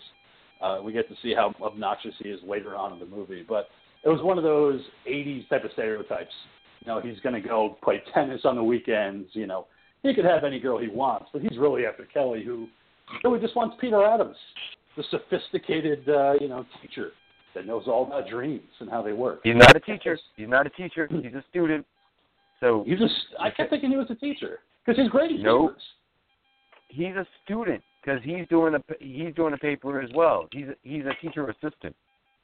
Then, okay, so that's why he's great. Th- th- So he has an assistant of an assistant. Because who is Heidi then? Because Heidi is his assistant. So he's an assistant who has an assistant. Like, Heidi, Heidi is his assistant on the dr- on the Dream Factory, but he is a, a, a He's a Sector A. grad. He's a grad. He's a grad student. He's a graduate ass- uh, assistant. Okay. that's what he is. Yeah. So, so yes, he's uh, you know, he's just going for his his next degree and all that that fun shit. And yeah, the uh, I just assumed he was a monster. teacher. but, You know, just so The monster Heidi that was with him was, you know, that chick needs a fucking horror movie all her own. That was Barb from Stranger Things. I'm sorry. That's the only thing I kept thinking about with Stranger Things. I was like, that's just Good 80s reference. Barb. Mhm. you know, same No, glasses, which Barb is which Barb is a representation of the '80s anyway, so that's uh, that that works, you know. No, and until Kelly showed up in the Dream Factory, you know Barb was doing some shit for our our our boy there. yeah. Well, and it's it's the whole thing too, and, and that's why I kind of like this movie uh, too, because the whole thing that Kelly has is this whole thing of a paper written about dreams, and that's what her paper's going to be on, and that's why she works with Peter. So you talk about the same movie that came out that year, Nightmare on Elm Street, that deals with dreams, and we're dealing with dreams and nightmares in this movie. So it's kind of a cool little thing that you have a back and forth with, where it's like in this movie we're dealing with dreams and nightmares, and then you get a Nightmare on Elm Street dealing with a dream killer. So it's kind of a cool kind of aside, the fact that that was what her paper was going to be on, even though Francis was totally against it. I have a secret to hide. Stop writing papers about this shit. Like, come on, like you know, you can write about everything you want. Why do you got to make it about dreams? And see, You're like where I thought they were going to end up is is, on dreams, but where I thought they were going to go with this was that you know Kelly, the dream obviously was a real event. That you know that much you knew. Right. And you knew it from the beginning of the film. But when she was Mhm. going on about the amnesia, not remembering her life prior to it, She fell from a I was figuring they were going to be going into the avenue of she had already been hypnotized. And that's why Mhm. they didn't want her seeing any psychiatrists. That's why they didn't want her seeing any other doctors or anything like that, because they would be afraid that somebody else could undo what was done and reveal what their big secret was. Like they never Right. explained Ah. the real story behind the amnesia. No. Only thing that Kelly says is that she fell from a treehouse. And even Peter Adams was like, uh, really? That's so cliche. You fell from a treehouse? And that's how you lost your memory? And she's like, well, that's what they told me. Like, that's what I'm going with. It's right. I get, And see, once they once she said that's what they told me, it was like, okay, that doesn't make any sense. They needed to to at least have some explanation behind that amnesia, because that's you know what Yeah. I mean. The way that's said, the way that's set up, it's it's set up to not be true. No, it's it's not. Um, but with this paper being written and Francis being against it, we have the scene of them at home, Francis, Dwight, and Kelly having dinner together. Dwight's just preoccupied with going on a trip. You know, he's got some business to deal with, but we really know he just wants to dip into some strange. You know, he wants to have an affair on top of the affair he already had. Um, I liked his death sequence. I thought it was kind of fun uh, with him packing his bags into his car and then getting stabbed with the uh, gardening tool. Not only that, but getting beheaded. Uh, I thought it was a great practical effect. I know the monkey loves them, but I just thought it was great the way it played out because the blood pumping was just so good. It wasn't over the top. It wasn't silly. You know, it it worked. Yeah, whoever was doing the blood pumps on this film like did a great job. Like not not too much, not too little, just nice controlled even pumps and it just looked nice. Mm-hmm. Hee hee. It's all about the it's all about the controlled even pumps, dude. Let, Yeah, any- don't let anybody ever tell you otherwise. It's all about an even But- squeeze. you know, and I wanted to get the ghoul's perspective on this. You see him get stabbed with the gardening tool into his neck, and then you see in shadow him bent over. The killer has a machete, and it brings it down, and then they cut away so you don't see the decapitation. I would have liked to have seen the decapitation, just No. to kind of add that extra gore. I thought it would have worked. I thought it would have been good. You know me. This kind of film, I mean, the plot is is thin, and I want gore. You know, I want some Yeah. some real deal gore. I want to see, you know, a head coming off. That's what I want to see. As as bad as it would look, you know, as fake as it would look, I want to at least see it. And I think that's where the monkey was coming from. I know you said that you you didn't mind the fact that they didn't show the decapitation. No, just because, j- judging by my again my opinion of those burns that we saw, I don't want them to see try and create a whole head. Like if Tom Savini has a hard time doing it, these fuckers that are doing this, they're great on the blood pumps and stuff like that. But no, no, don't don't try and ask them to sculpt a head. I think that's way above their pay grade. yeah. You know, it, it would have been nice to see it, but they cut away because we have to go to the 80s dance party, which is another Yes, one of my do. favorite sequences in the movie. because it's like obligatory in 80s movies, especially a college movie. You have to have some kind of party. So you have the Hidden Desires party with everybody kind of dressing up as their hidden desire. You know, Daphne We got a band. Kind of dominatrix outfit, and you have Ralph dressing up like a gigantic cock, which I thought was hilarious. I mean, it's just Uh-huh. so many fucking funny things happening, and the whole fucking band performance. Um, of course, you got you got to have the band. That's their hit. That's that's gonna be what's gonna make that band. Yeah. It's gonna be on the soundtrack, guys. We're gonna make it on MTV sooner or later. Um, having the Tom Selleck poster in the background, I'm like, man, this is so fucking 80s. it's just hardcore.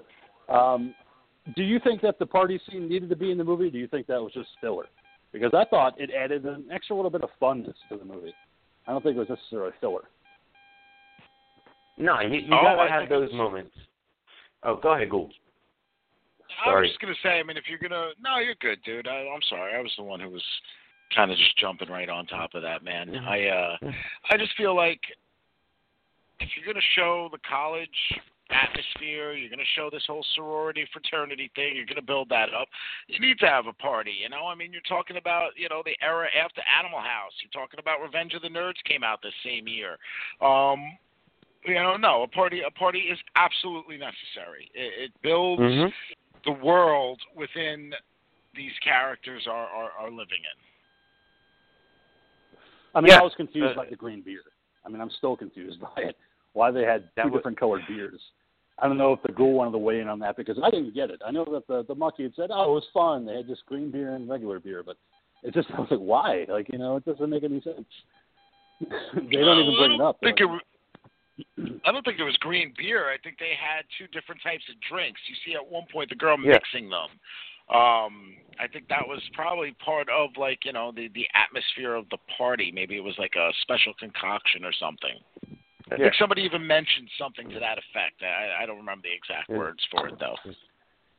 yeah, that's what Yeah, I was but- trying to figure out too. Yeah, go ahead. And with the whole party thing, no, I was gonna say you have to have in a horror movie, you have to have those moments where you got to have that break, and you have to break this the tension that's going on. You you gotta, you just can't have it of high intensity the entire time because you're gonna wear your audience out.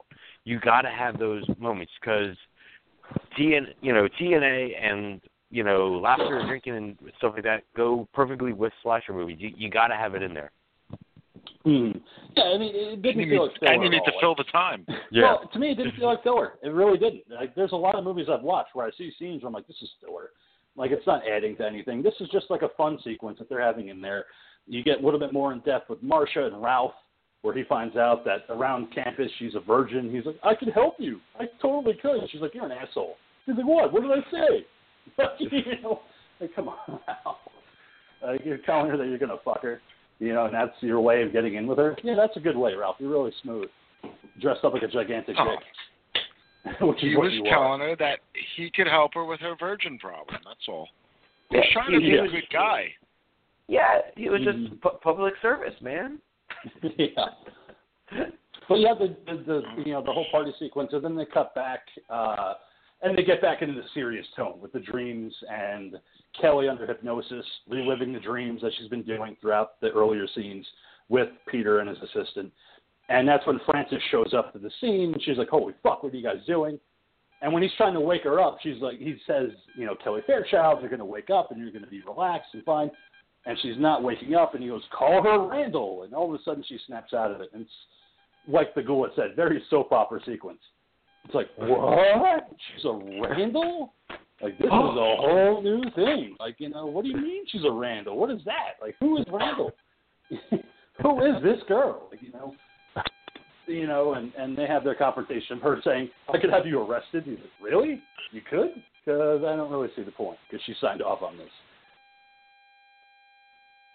But it was one of those No, kind of uh, uh, information dump sequences where it's like, okay, she's a Randall, so what the fuck does that mean? So I don't know if you guys were digging that. I thought it was kind of a added element of, oh, we're going to go further into this story. Yeah, but it just follows Yeah. up everything that the ghoul said. Because at the beginning, you know, th- the ghoul was saying they pretty much dropped the ball with the opening sequence, and this didn't really add anything. It's you know telling us shit we already knew.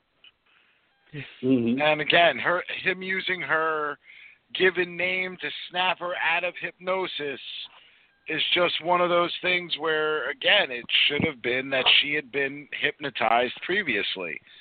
And Yeah. that was her whole you know, her whole purpose for it, that they knew that this was this was the code word that was used. They needed the obligatory sequence that we see um, Nancy's mother do in Nightmare on Elm Street, where she Oh, finally yeah. all drunkenly sits down and goes over with Nancy everything that occurred, and we never get that. You know, we never get the Well- the reveal of of what actually happened, why it happened that way, and what they ended up doing to cover things up. And he looks like he might have been out. we kind of do in a way. I mean, it's it's a a weird way that they do it. It's not like uh, Nancy's mother in Nightmare on Elm Street, but you do have the scene with Oh, maybe Peter not. and Heidi, where Heidi where Heidi finds the um, the newspaper articles about Jason Randall, and how Right. there was a confrontation where he got set on fire, and then he got committed to an institution. And that must have been her dad because they find out that Dwight Fairchild married Frances right after that in a really quick, brief ceremony to just And kind of bury the whole for thing. Fairchild. You're right. So you have like that information dump where it's like, okay, we're going to explain this real quick. Pay attention, guys. But, you know- you know, And you know me though, the thing is is I do love pause. And if you look at the newspaper there's, you know, an area of it circled. And so I paused Mhm. the film so that I could read what this article actually said. Um, it does have certain parts of it that do seem to pertain towards character names, but it also discusses something about getting off of a plane and a fire, and it it doesn't sound like the fire is at the house. It makes it sound like the fire is either on a plane or at the mall itself. Mm-hmm. Not it, it, yeah, it didn't make it like you know reading the article did not make Not sense. house. Like you wouldn't have been you would not have Right. been able to read it. Like some of the sentences weren't even together. It was like the print when they tried to print the piece of paper, it like printed over itself, so it didn't like put the words together properly. So so yeah, so that doesn't give you any extra fucking information either. But, right. du- but And- during. uh, oh, sorry. I was Go ahead, going to say also during. I was just going to say also during this information dump is when we learned that Randall was like one of the big ass managers at our weird ass mall compound.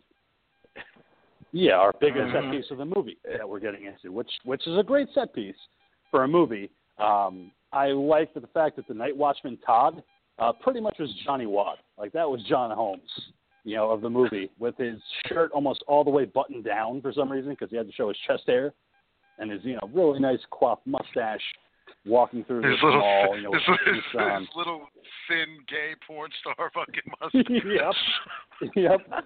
Drinking the beer where it was just the can labeled beer because they didn't have any licenses on beer. So just Thank drinking you, a can of man.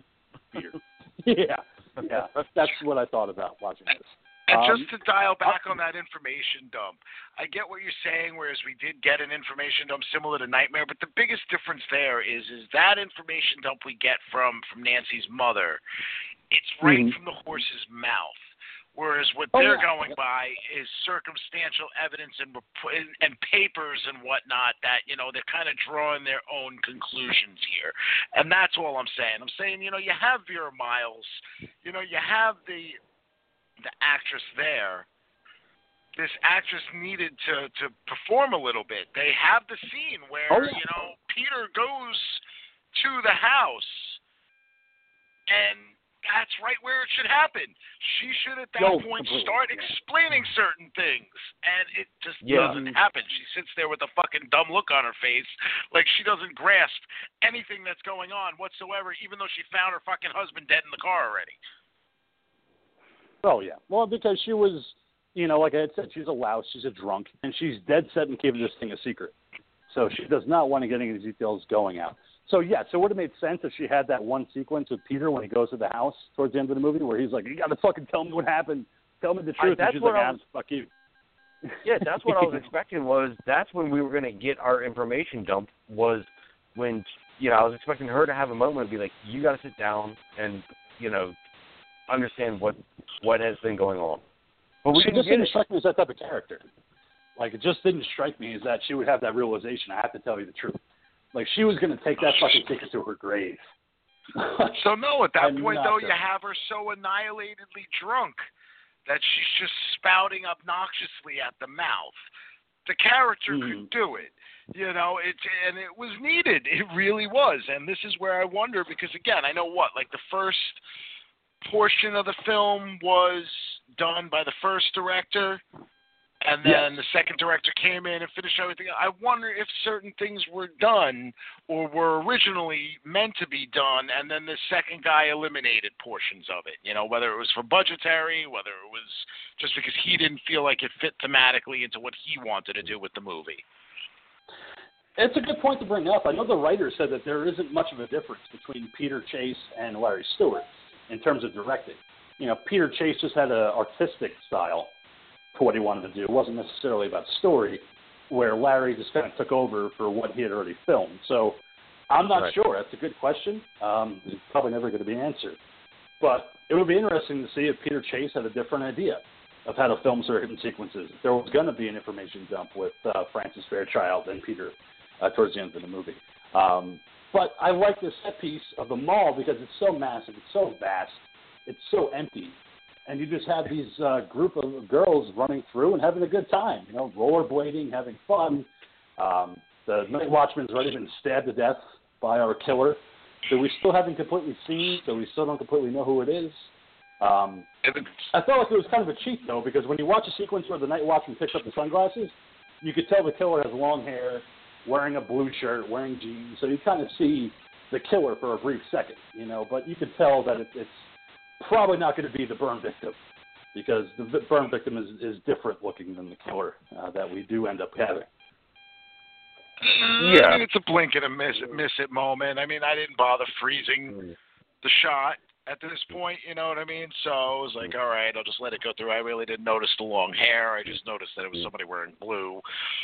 Um, yeah, the department store is a cool Wow. set piece. Um, you know, the the way they made it sound at the beginning was like it sounded more like it was like a Sears or something like that. Um, Yeah. I know that this building is actually a uh, it's not a mall. It's uh, but this is actually where John F. Kennedy was on his way to when he was Yes, assassinated. Um, Fort Worth. but that uh, it, this is like a, a warehouse type of deal where it doesn't sell to the public. It's a place that sells to like you know to, to department stores It's essentially. showcase. You go, you Yeah. it's exactly it's a showcase. You go there like well, let's say you are a Sears or whatever, and they have all these these rooms set up so that you can say, oh, okay, you know what, yeah, I would like to get this product and bring it to my store type of deal. hmm Okay. Um, Yeah. So while they're trapped in this gigantic thing, like you said, it's a gigantic kind of warehouse deal. Uh, but what I like is It is that they're like all an office building. It did in a lot of ways. Just very, very kind of cool set piece, very dark. I liked how it just it seemed like a character all on of its own. This building because it's dark, it's at night, it's kind of moody, it's kind of foreboding, but they're having fun either way. Um, Andy trying to get with Megan after she lets Andy, Chad, uh, and Ralph into the, the mall to scare all the girls. Um, Andy with the hatchet to the forehead, I like the effect because the blood pump was good. Like the, like the monkey had said, they were doing well with the blood pumps. It wasn't unrealistic. I couldn't see where the makeup was, so it was good. Um, The monkey In says terms of the it's all about the pump. Oh Yeah. yeah. but the one thing, yeah, you what- know, yeah, go ahead, Mikey. No, I was going to say once we got into here, it's like I really enjoyed the whole set, like the whole '70s office tower set, and we had the teenagers coming in here, and once we had we had all of our college kids in, I felt like things really started to pick up, and started to be a really fun movie here. Yeah, I, mean, I, I like the one sequence of Allison, uh, the blonde girl who walks into the one uh, the one store Oh yeah, and just decides to take off her top because she's like, "Oh, look, a nice, tall- you know, a nice tank top. I'm going to switch out. I'm not wearing a bra, so you get to see my tits, and I'm Oh, going to wear yeah. rollerblades and have fun." I was like, "The girl probably having fun, you know, with this character Oh, playing like roller." well, actually, you know, yeah, you know, it was definitely fun, and I mean, obviously, we glanced over earlier at the sorority when you know we were getting all kinds of uh '80s Oh, yeah. style. You know, we we've got Bush. Um, Bush and tits. you know, straight, straight up on natural front frontal nudity, man. I mean, it's it's always a great thing to see in film. I like it. um, yeah. the one thing that bothered me, and I don't know if it bothered you guys, um, it's when they have the dinner. Outer sequence. labia, yeah, that's it's it's weird. No, well, no. Uh, it's where you have like the, the sequence with uh, Allison, Ralph, Chad, uh, Kelly. they're sitting around the table and they're drinking wine, and they're talking, and they're just kind of you know having fun, celebrating being in the sorority, and then uh, Marcia goes into this story about explaining why she's not a virgin, because that's the whole gossip around campus is if she's a virgin. Fucking Marcia. She says, I'm not because when I was 12, my old violin teacher essentially raped me. And yeah, it was really bad, and I'm sad, and I'm going to cry. So Ralph's reaction is, hey, you know what will really solve your problems? Sex. Like that, it just to me it bothered me because I'm like, all right, I guess Ralph is just horny and just wants to get in because now he knows he can because she's not a virgin. But it it felt out of place in this movie to have this Yeah. confession that she was raped when she was 12. It seemed too heavy for this movie, and I don't know what you guys thought. So, Ghoul, I don't know what you got, what you thought about that. To me, it just seemed too heavy of a story. I th- honestly, here's what I was thinking for that, and it it wasn't that it was out of place. Was it a little darker than expected? Yes. But what I honestly think they were trying to do with the Marcia character, they were trying to play on a trope before it was really even called out. The virgin always lives. You know, so unless the Mhm. virgin has sex, you know, she is going to survive the night. And by making Marcia no longer a virgin, even if it was by rape, she is now up for grabs to actually be killed. And yeah, I mean, I think you know, I think the the jokey character was you know was was being himself throughout the whole time. I think he showed that, you know, upon that being told that he wasn't just jokes. You know, when he first sat down with her afterwards, it was like, you know, he was having a, a tender moment with her. And Right. you know, he was trying to be genuine at that point. So I think I don't think it was it was anything horrible. I think it was just, you know, it was a moment of darkness in you know, obviously it's a horror film and you're supposed to have things like that in there, but yeah, it seemed a little a little bit darker than than necessary for this film. Mm. Go ahead, Monkey. Uh, I, I think they could have totally redone this, where instead of the whole thing about rape, just had it all. Instead, just have written it of, you know, she was just really, you know, her and another guy were really, really young. You know, again, you know, twelve, whatever. They didn't know what they were doing. Blah blah blah. So, you know, that's why she's not a virgin, but she just doesn't like to talk about it because she was so young. But we didn't. Just because to continue on with her story and where it's going to go, I think it would have blended better because again, I don't like the whole thing of you got someone that just drunkenly confessed that they were raped that's a really hard thing to bring up and admit, you know, and to bring it up in front of your friends and then immediately go and, you know, hit on her. That's just not right. You know, it's like, hey, I know you just made yourself vulnerable talking about, you know, you were taken sexually, but hey, you want to hook up? Like, I I think they just could have rewritten that little exposition a little bit better, then go to the hookup, and then go to her orgasm, which leads to an awesome, fun death, which we will get to in a minute. Loved it. Yeah. Uh, she was drunk. She was horny. She, you know, I don't know.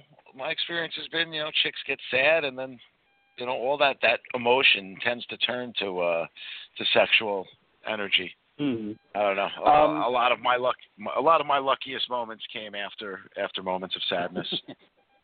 but it, it, like the monkey had said, this is what works because we we get that whole sequence of the story. Then she ends up going to have sex with Ralph. Um, to me, this was like the most like Italian homage to Giallo films in this entire movie, is because while Marcia's having sex with Ralph, you have Allison going back to the console where the night watchman would be, and she's confronted by the killer, who proceeds to stab her violently over and over again. You get some nice blood splatter on the desk. You get her reaching for the microphone to kind of yell for people to give her help. And meanwhile, Marcia's orgasming as her friend's dying. I'm like, this is great. Like, this is a perfect kind of back and forth. You have one person orgasming and another person dying. It, it yeah, really well, you was also get the dude. You get the dude killed in the bathroom. She finds his body. You know, after she also finds Kelly the uh, the night watchman's body, so she's in a panic, which is great because she's in like total panic mode. She's freaking out. She's freaking Right. out. She runs into Kelly, and then the next time we see her, she's walking towards the the security kiosk, and she doesn't look bothered whatsoever. She seems like she's completely calm. She's totally normal when she gets murdered. Right, but there was that great moment though of effects where she's getting stabbed, but they had the foresight to kind of put a blood pack in her mouth, so you could see that the blood's coming through her teeth and staining it red. I mean, it was it was just a really kind of good effect for me. Like it wasn't just a couple stabs and then she's dead. No, they they lingered on it for a while to show that Yeah, viscous it- blood coming through her mouth. Yeah, they just covered everything in red Karo. It was awesome. yeah. Um, but yeah, you know, this is where it's getting spearheaded, where everything is going to be found out. So now, you know, Kelly is wondering where her friend is because she's terrified because of hearing the screams. Marcia and Ralph are finishing up their bang session, just kind of hanging back, and that's where we meet our end with Ralph getting stabbed with the the, uh, the, the spear gun. Um, thought it was a great kind of homage to Friday Thirteenth Part Two, of them in bed and then the spear coming through and stabbing Ralph and missing Marcia. Um, it, it's kind of one of those frantic sequences where you know Marcia's freaking out. You have Kelly finding one of the bodies and her name is written on the mirror in blood. So it's kind of everything is coming to a head. You know, in this. Well, we Megan was also killed in a Friday the Thirteenth fashion. You know, the bow and arrow. arrow kill was very much right out of the first Friday the Thirteenth. You know, so I, I feel like they're they're playing on stuff that you know we've seen before. Yeah, and Marcia, um, when she runs into Kelly and they're freaking out and they, Oh. they escape the killer by running to the elevator, uh, when the Worst killer finally reveals himself in the elevator, it really I didn't like it, and I, I kind of want to side with you, go on it because Marcia gets dragged into the elevator. You don't see anything; you just hear her screams. In a way, it's effective because you don't see her die, but you know that she's fucked. But at the same time, I could have done with the death sequence. I would have liked to Uh, see dude. Marcia die. Once Marcia's in panic mode, from the moment Ralph is Mhm. killed Oh yeah. to the moment Marcia is finally fucking murdered herself, that fucking Mhm. girl would not shut the fuck up. All she did was fucking yell, and she had an annoying yell. It was a bad fucking horror movie scream. It was so bad Oh, yeah. that again, Mhm. the, the cool girl and, and and little Sammy were in here in the living room um, where I broadcast out of. I'm in the bedroom watching it, and I start getting messages. Tell that fucking bitch to shut up. Like that's the kind of stuff that was coming across to me via text because it was just that irritating. I was happy when she was It- it killed was. because it was just fucking done. I just wanted to see it. that was my whole thing. I just wanted to see it. I know probably for audiences it was more effective. The fact that you don't see it, but you hear her screams finally get cut off by the killer. Um, as Kelly runs away to the rooftop where she encounters Jason Randall, her father. You know, as we find out, that's a biological father. You know, Little walking Kelly? like a fucking Romero zombie on the rooftop. Kelly, Kelly, like a fucking Romero zombie chasing after her. What does she do? She throws his ass off the roof. I was like, yeah, right. you know, that's what you get. Don't fuck with Kelly Fairchild, bitch. just throw him right off the fucking roof. And, you know, just fist pump in the air. Hell yeah. Kelly Fairchild, bitches. Who wants some? Come get it. You know, and Peter Well, then- rushing up, going into the mall. Like, this is the one thing I wanted to bring up to you guys because we're getting to the finale. You have Peter rushing into the mall. For some reason, he got in. I don't know how because the door was locked. So I don't understand. No, he got the in. But- keys. He got the keys from the mother. Remember? Oh yeah, that's right. Yeah. I missed that detail that he got into the. the And when and when she goes, it's happening again. yeah, but what bothered me is that I'm trying to see this from an audience perspective, seeing this for the first time. I've seen this movie so many times. I already know what's going to happen. But when he gets into the mall, he sees Kelly essentially uh, in a blue sweatshirt and blue jeans.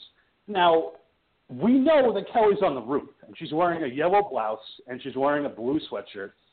It, it, there's no way she could have gotten back into the mall and ran downstairs and confronted Peter. So when he's hugging her, I'm like, okay, here's a twist, and we see it. And this girl looks like Kelly stabs him in the ribs and pulls back, and that's when Kelly runs in and goes, "Oh shit, evil twin." I'm like, okay, Blood Rage, calm down. Which plays into the mirror thing, which we kind of also glanced over. She has issues with mirrors. Um, But I liked Yeah, the, the was- evil Kelly though. I really did. I mean, that's my opinion. I thought she was hotter as Evil Kelly for whatever Yes. reason. Um, yeah. You like less that, makeup and, and all of that. I just like the look. Uh, Just but, the but grinning and shit like all that.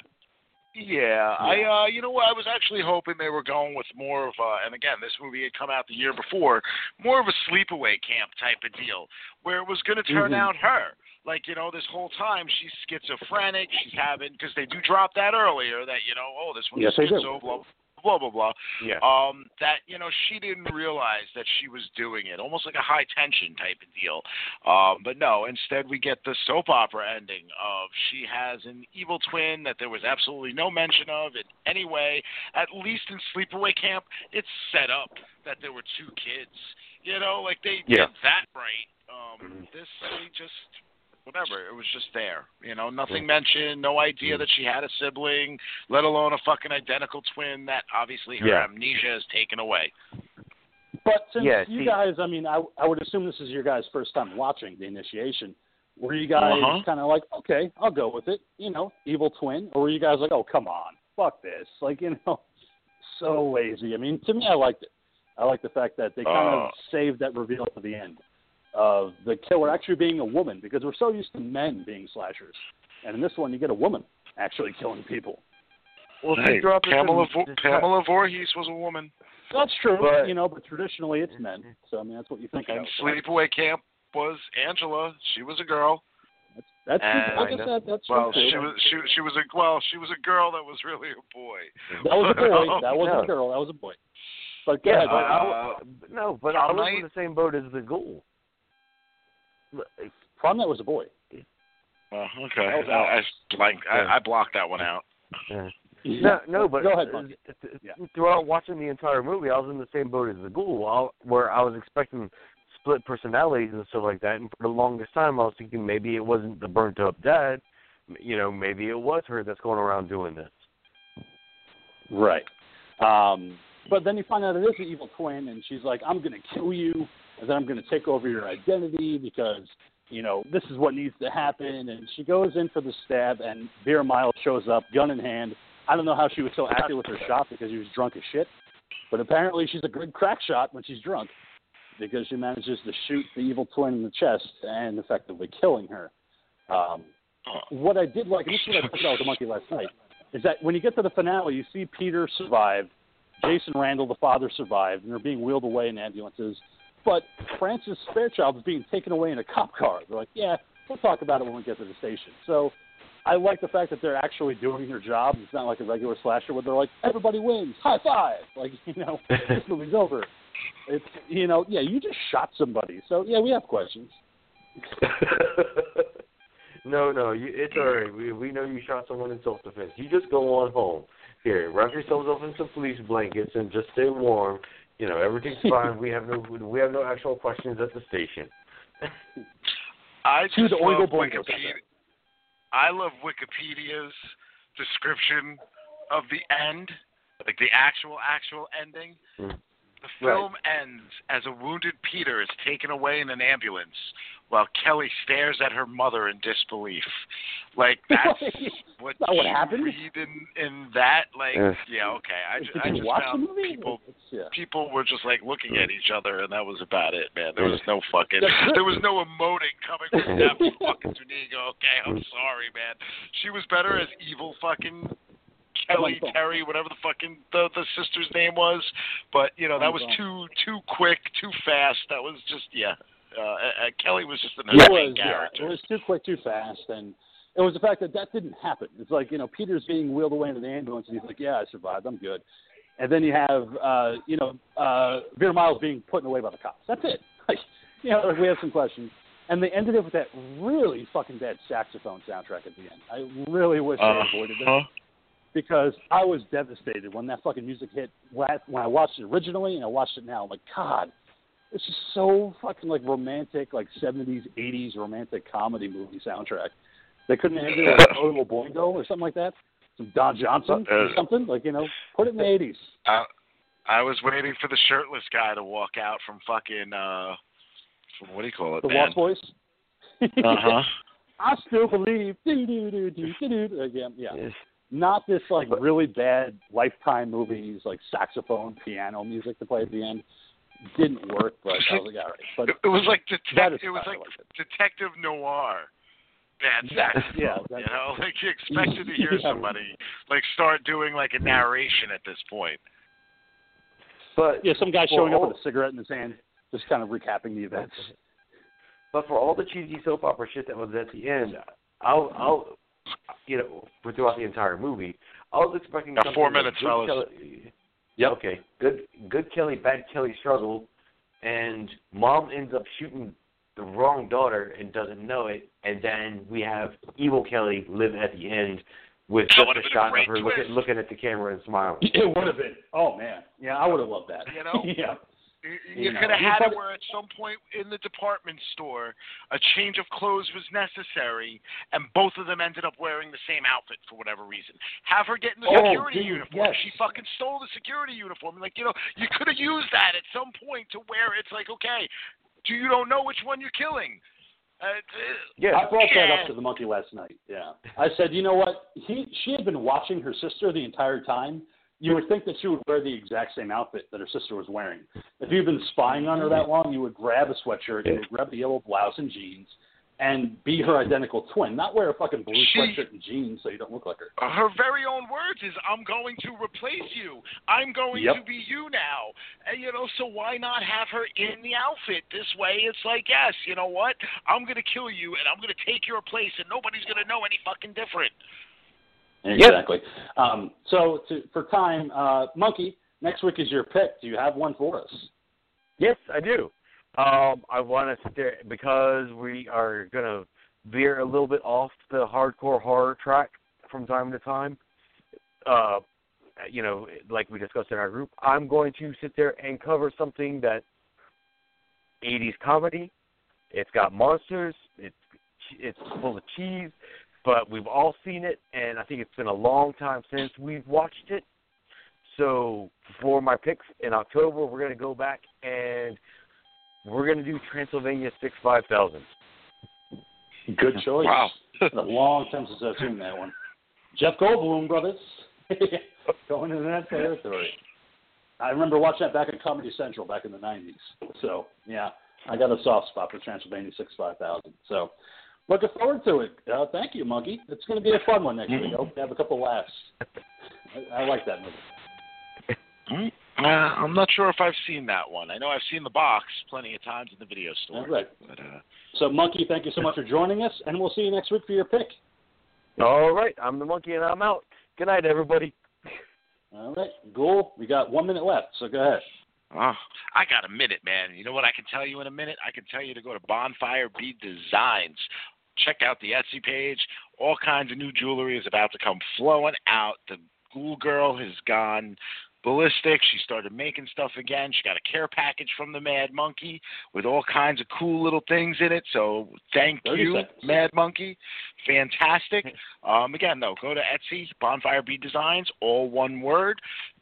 Get your partner the gift of jewelry. I will say it without being offensive because I'm running for president. Stay scared. Stay scared. In motherfuckers. 2020. And until next we meet, enjoy your week. We'll see you back here next week for the Monkeys pick Transylvania 6 5000. Good night, everybody. We'll see you next time.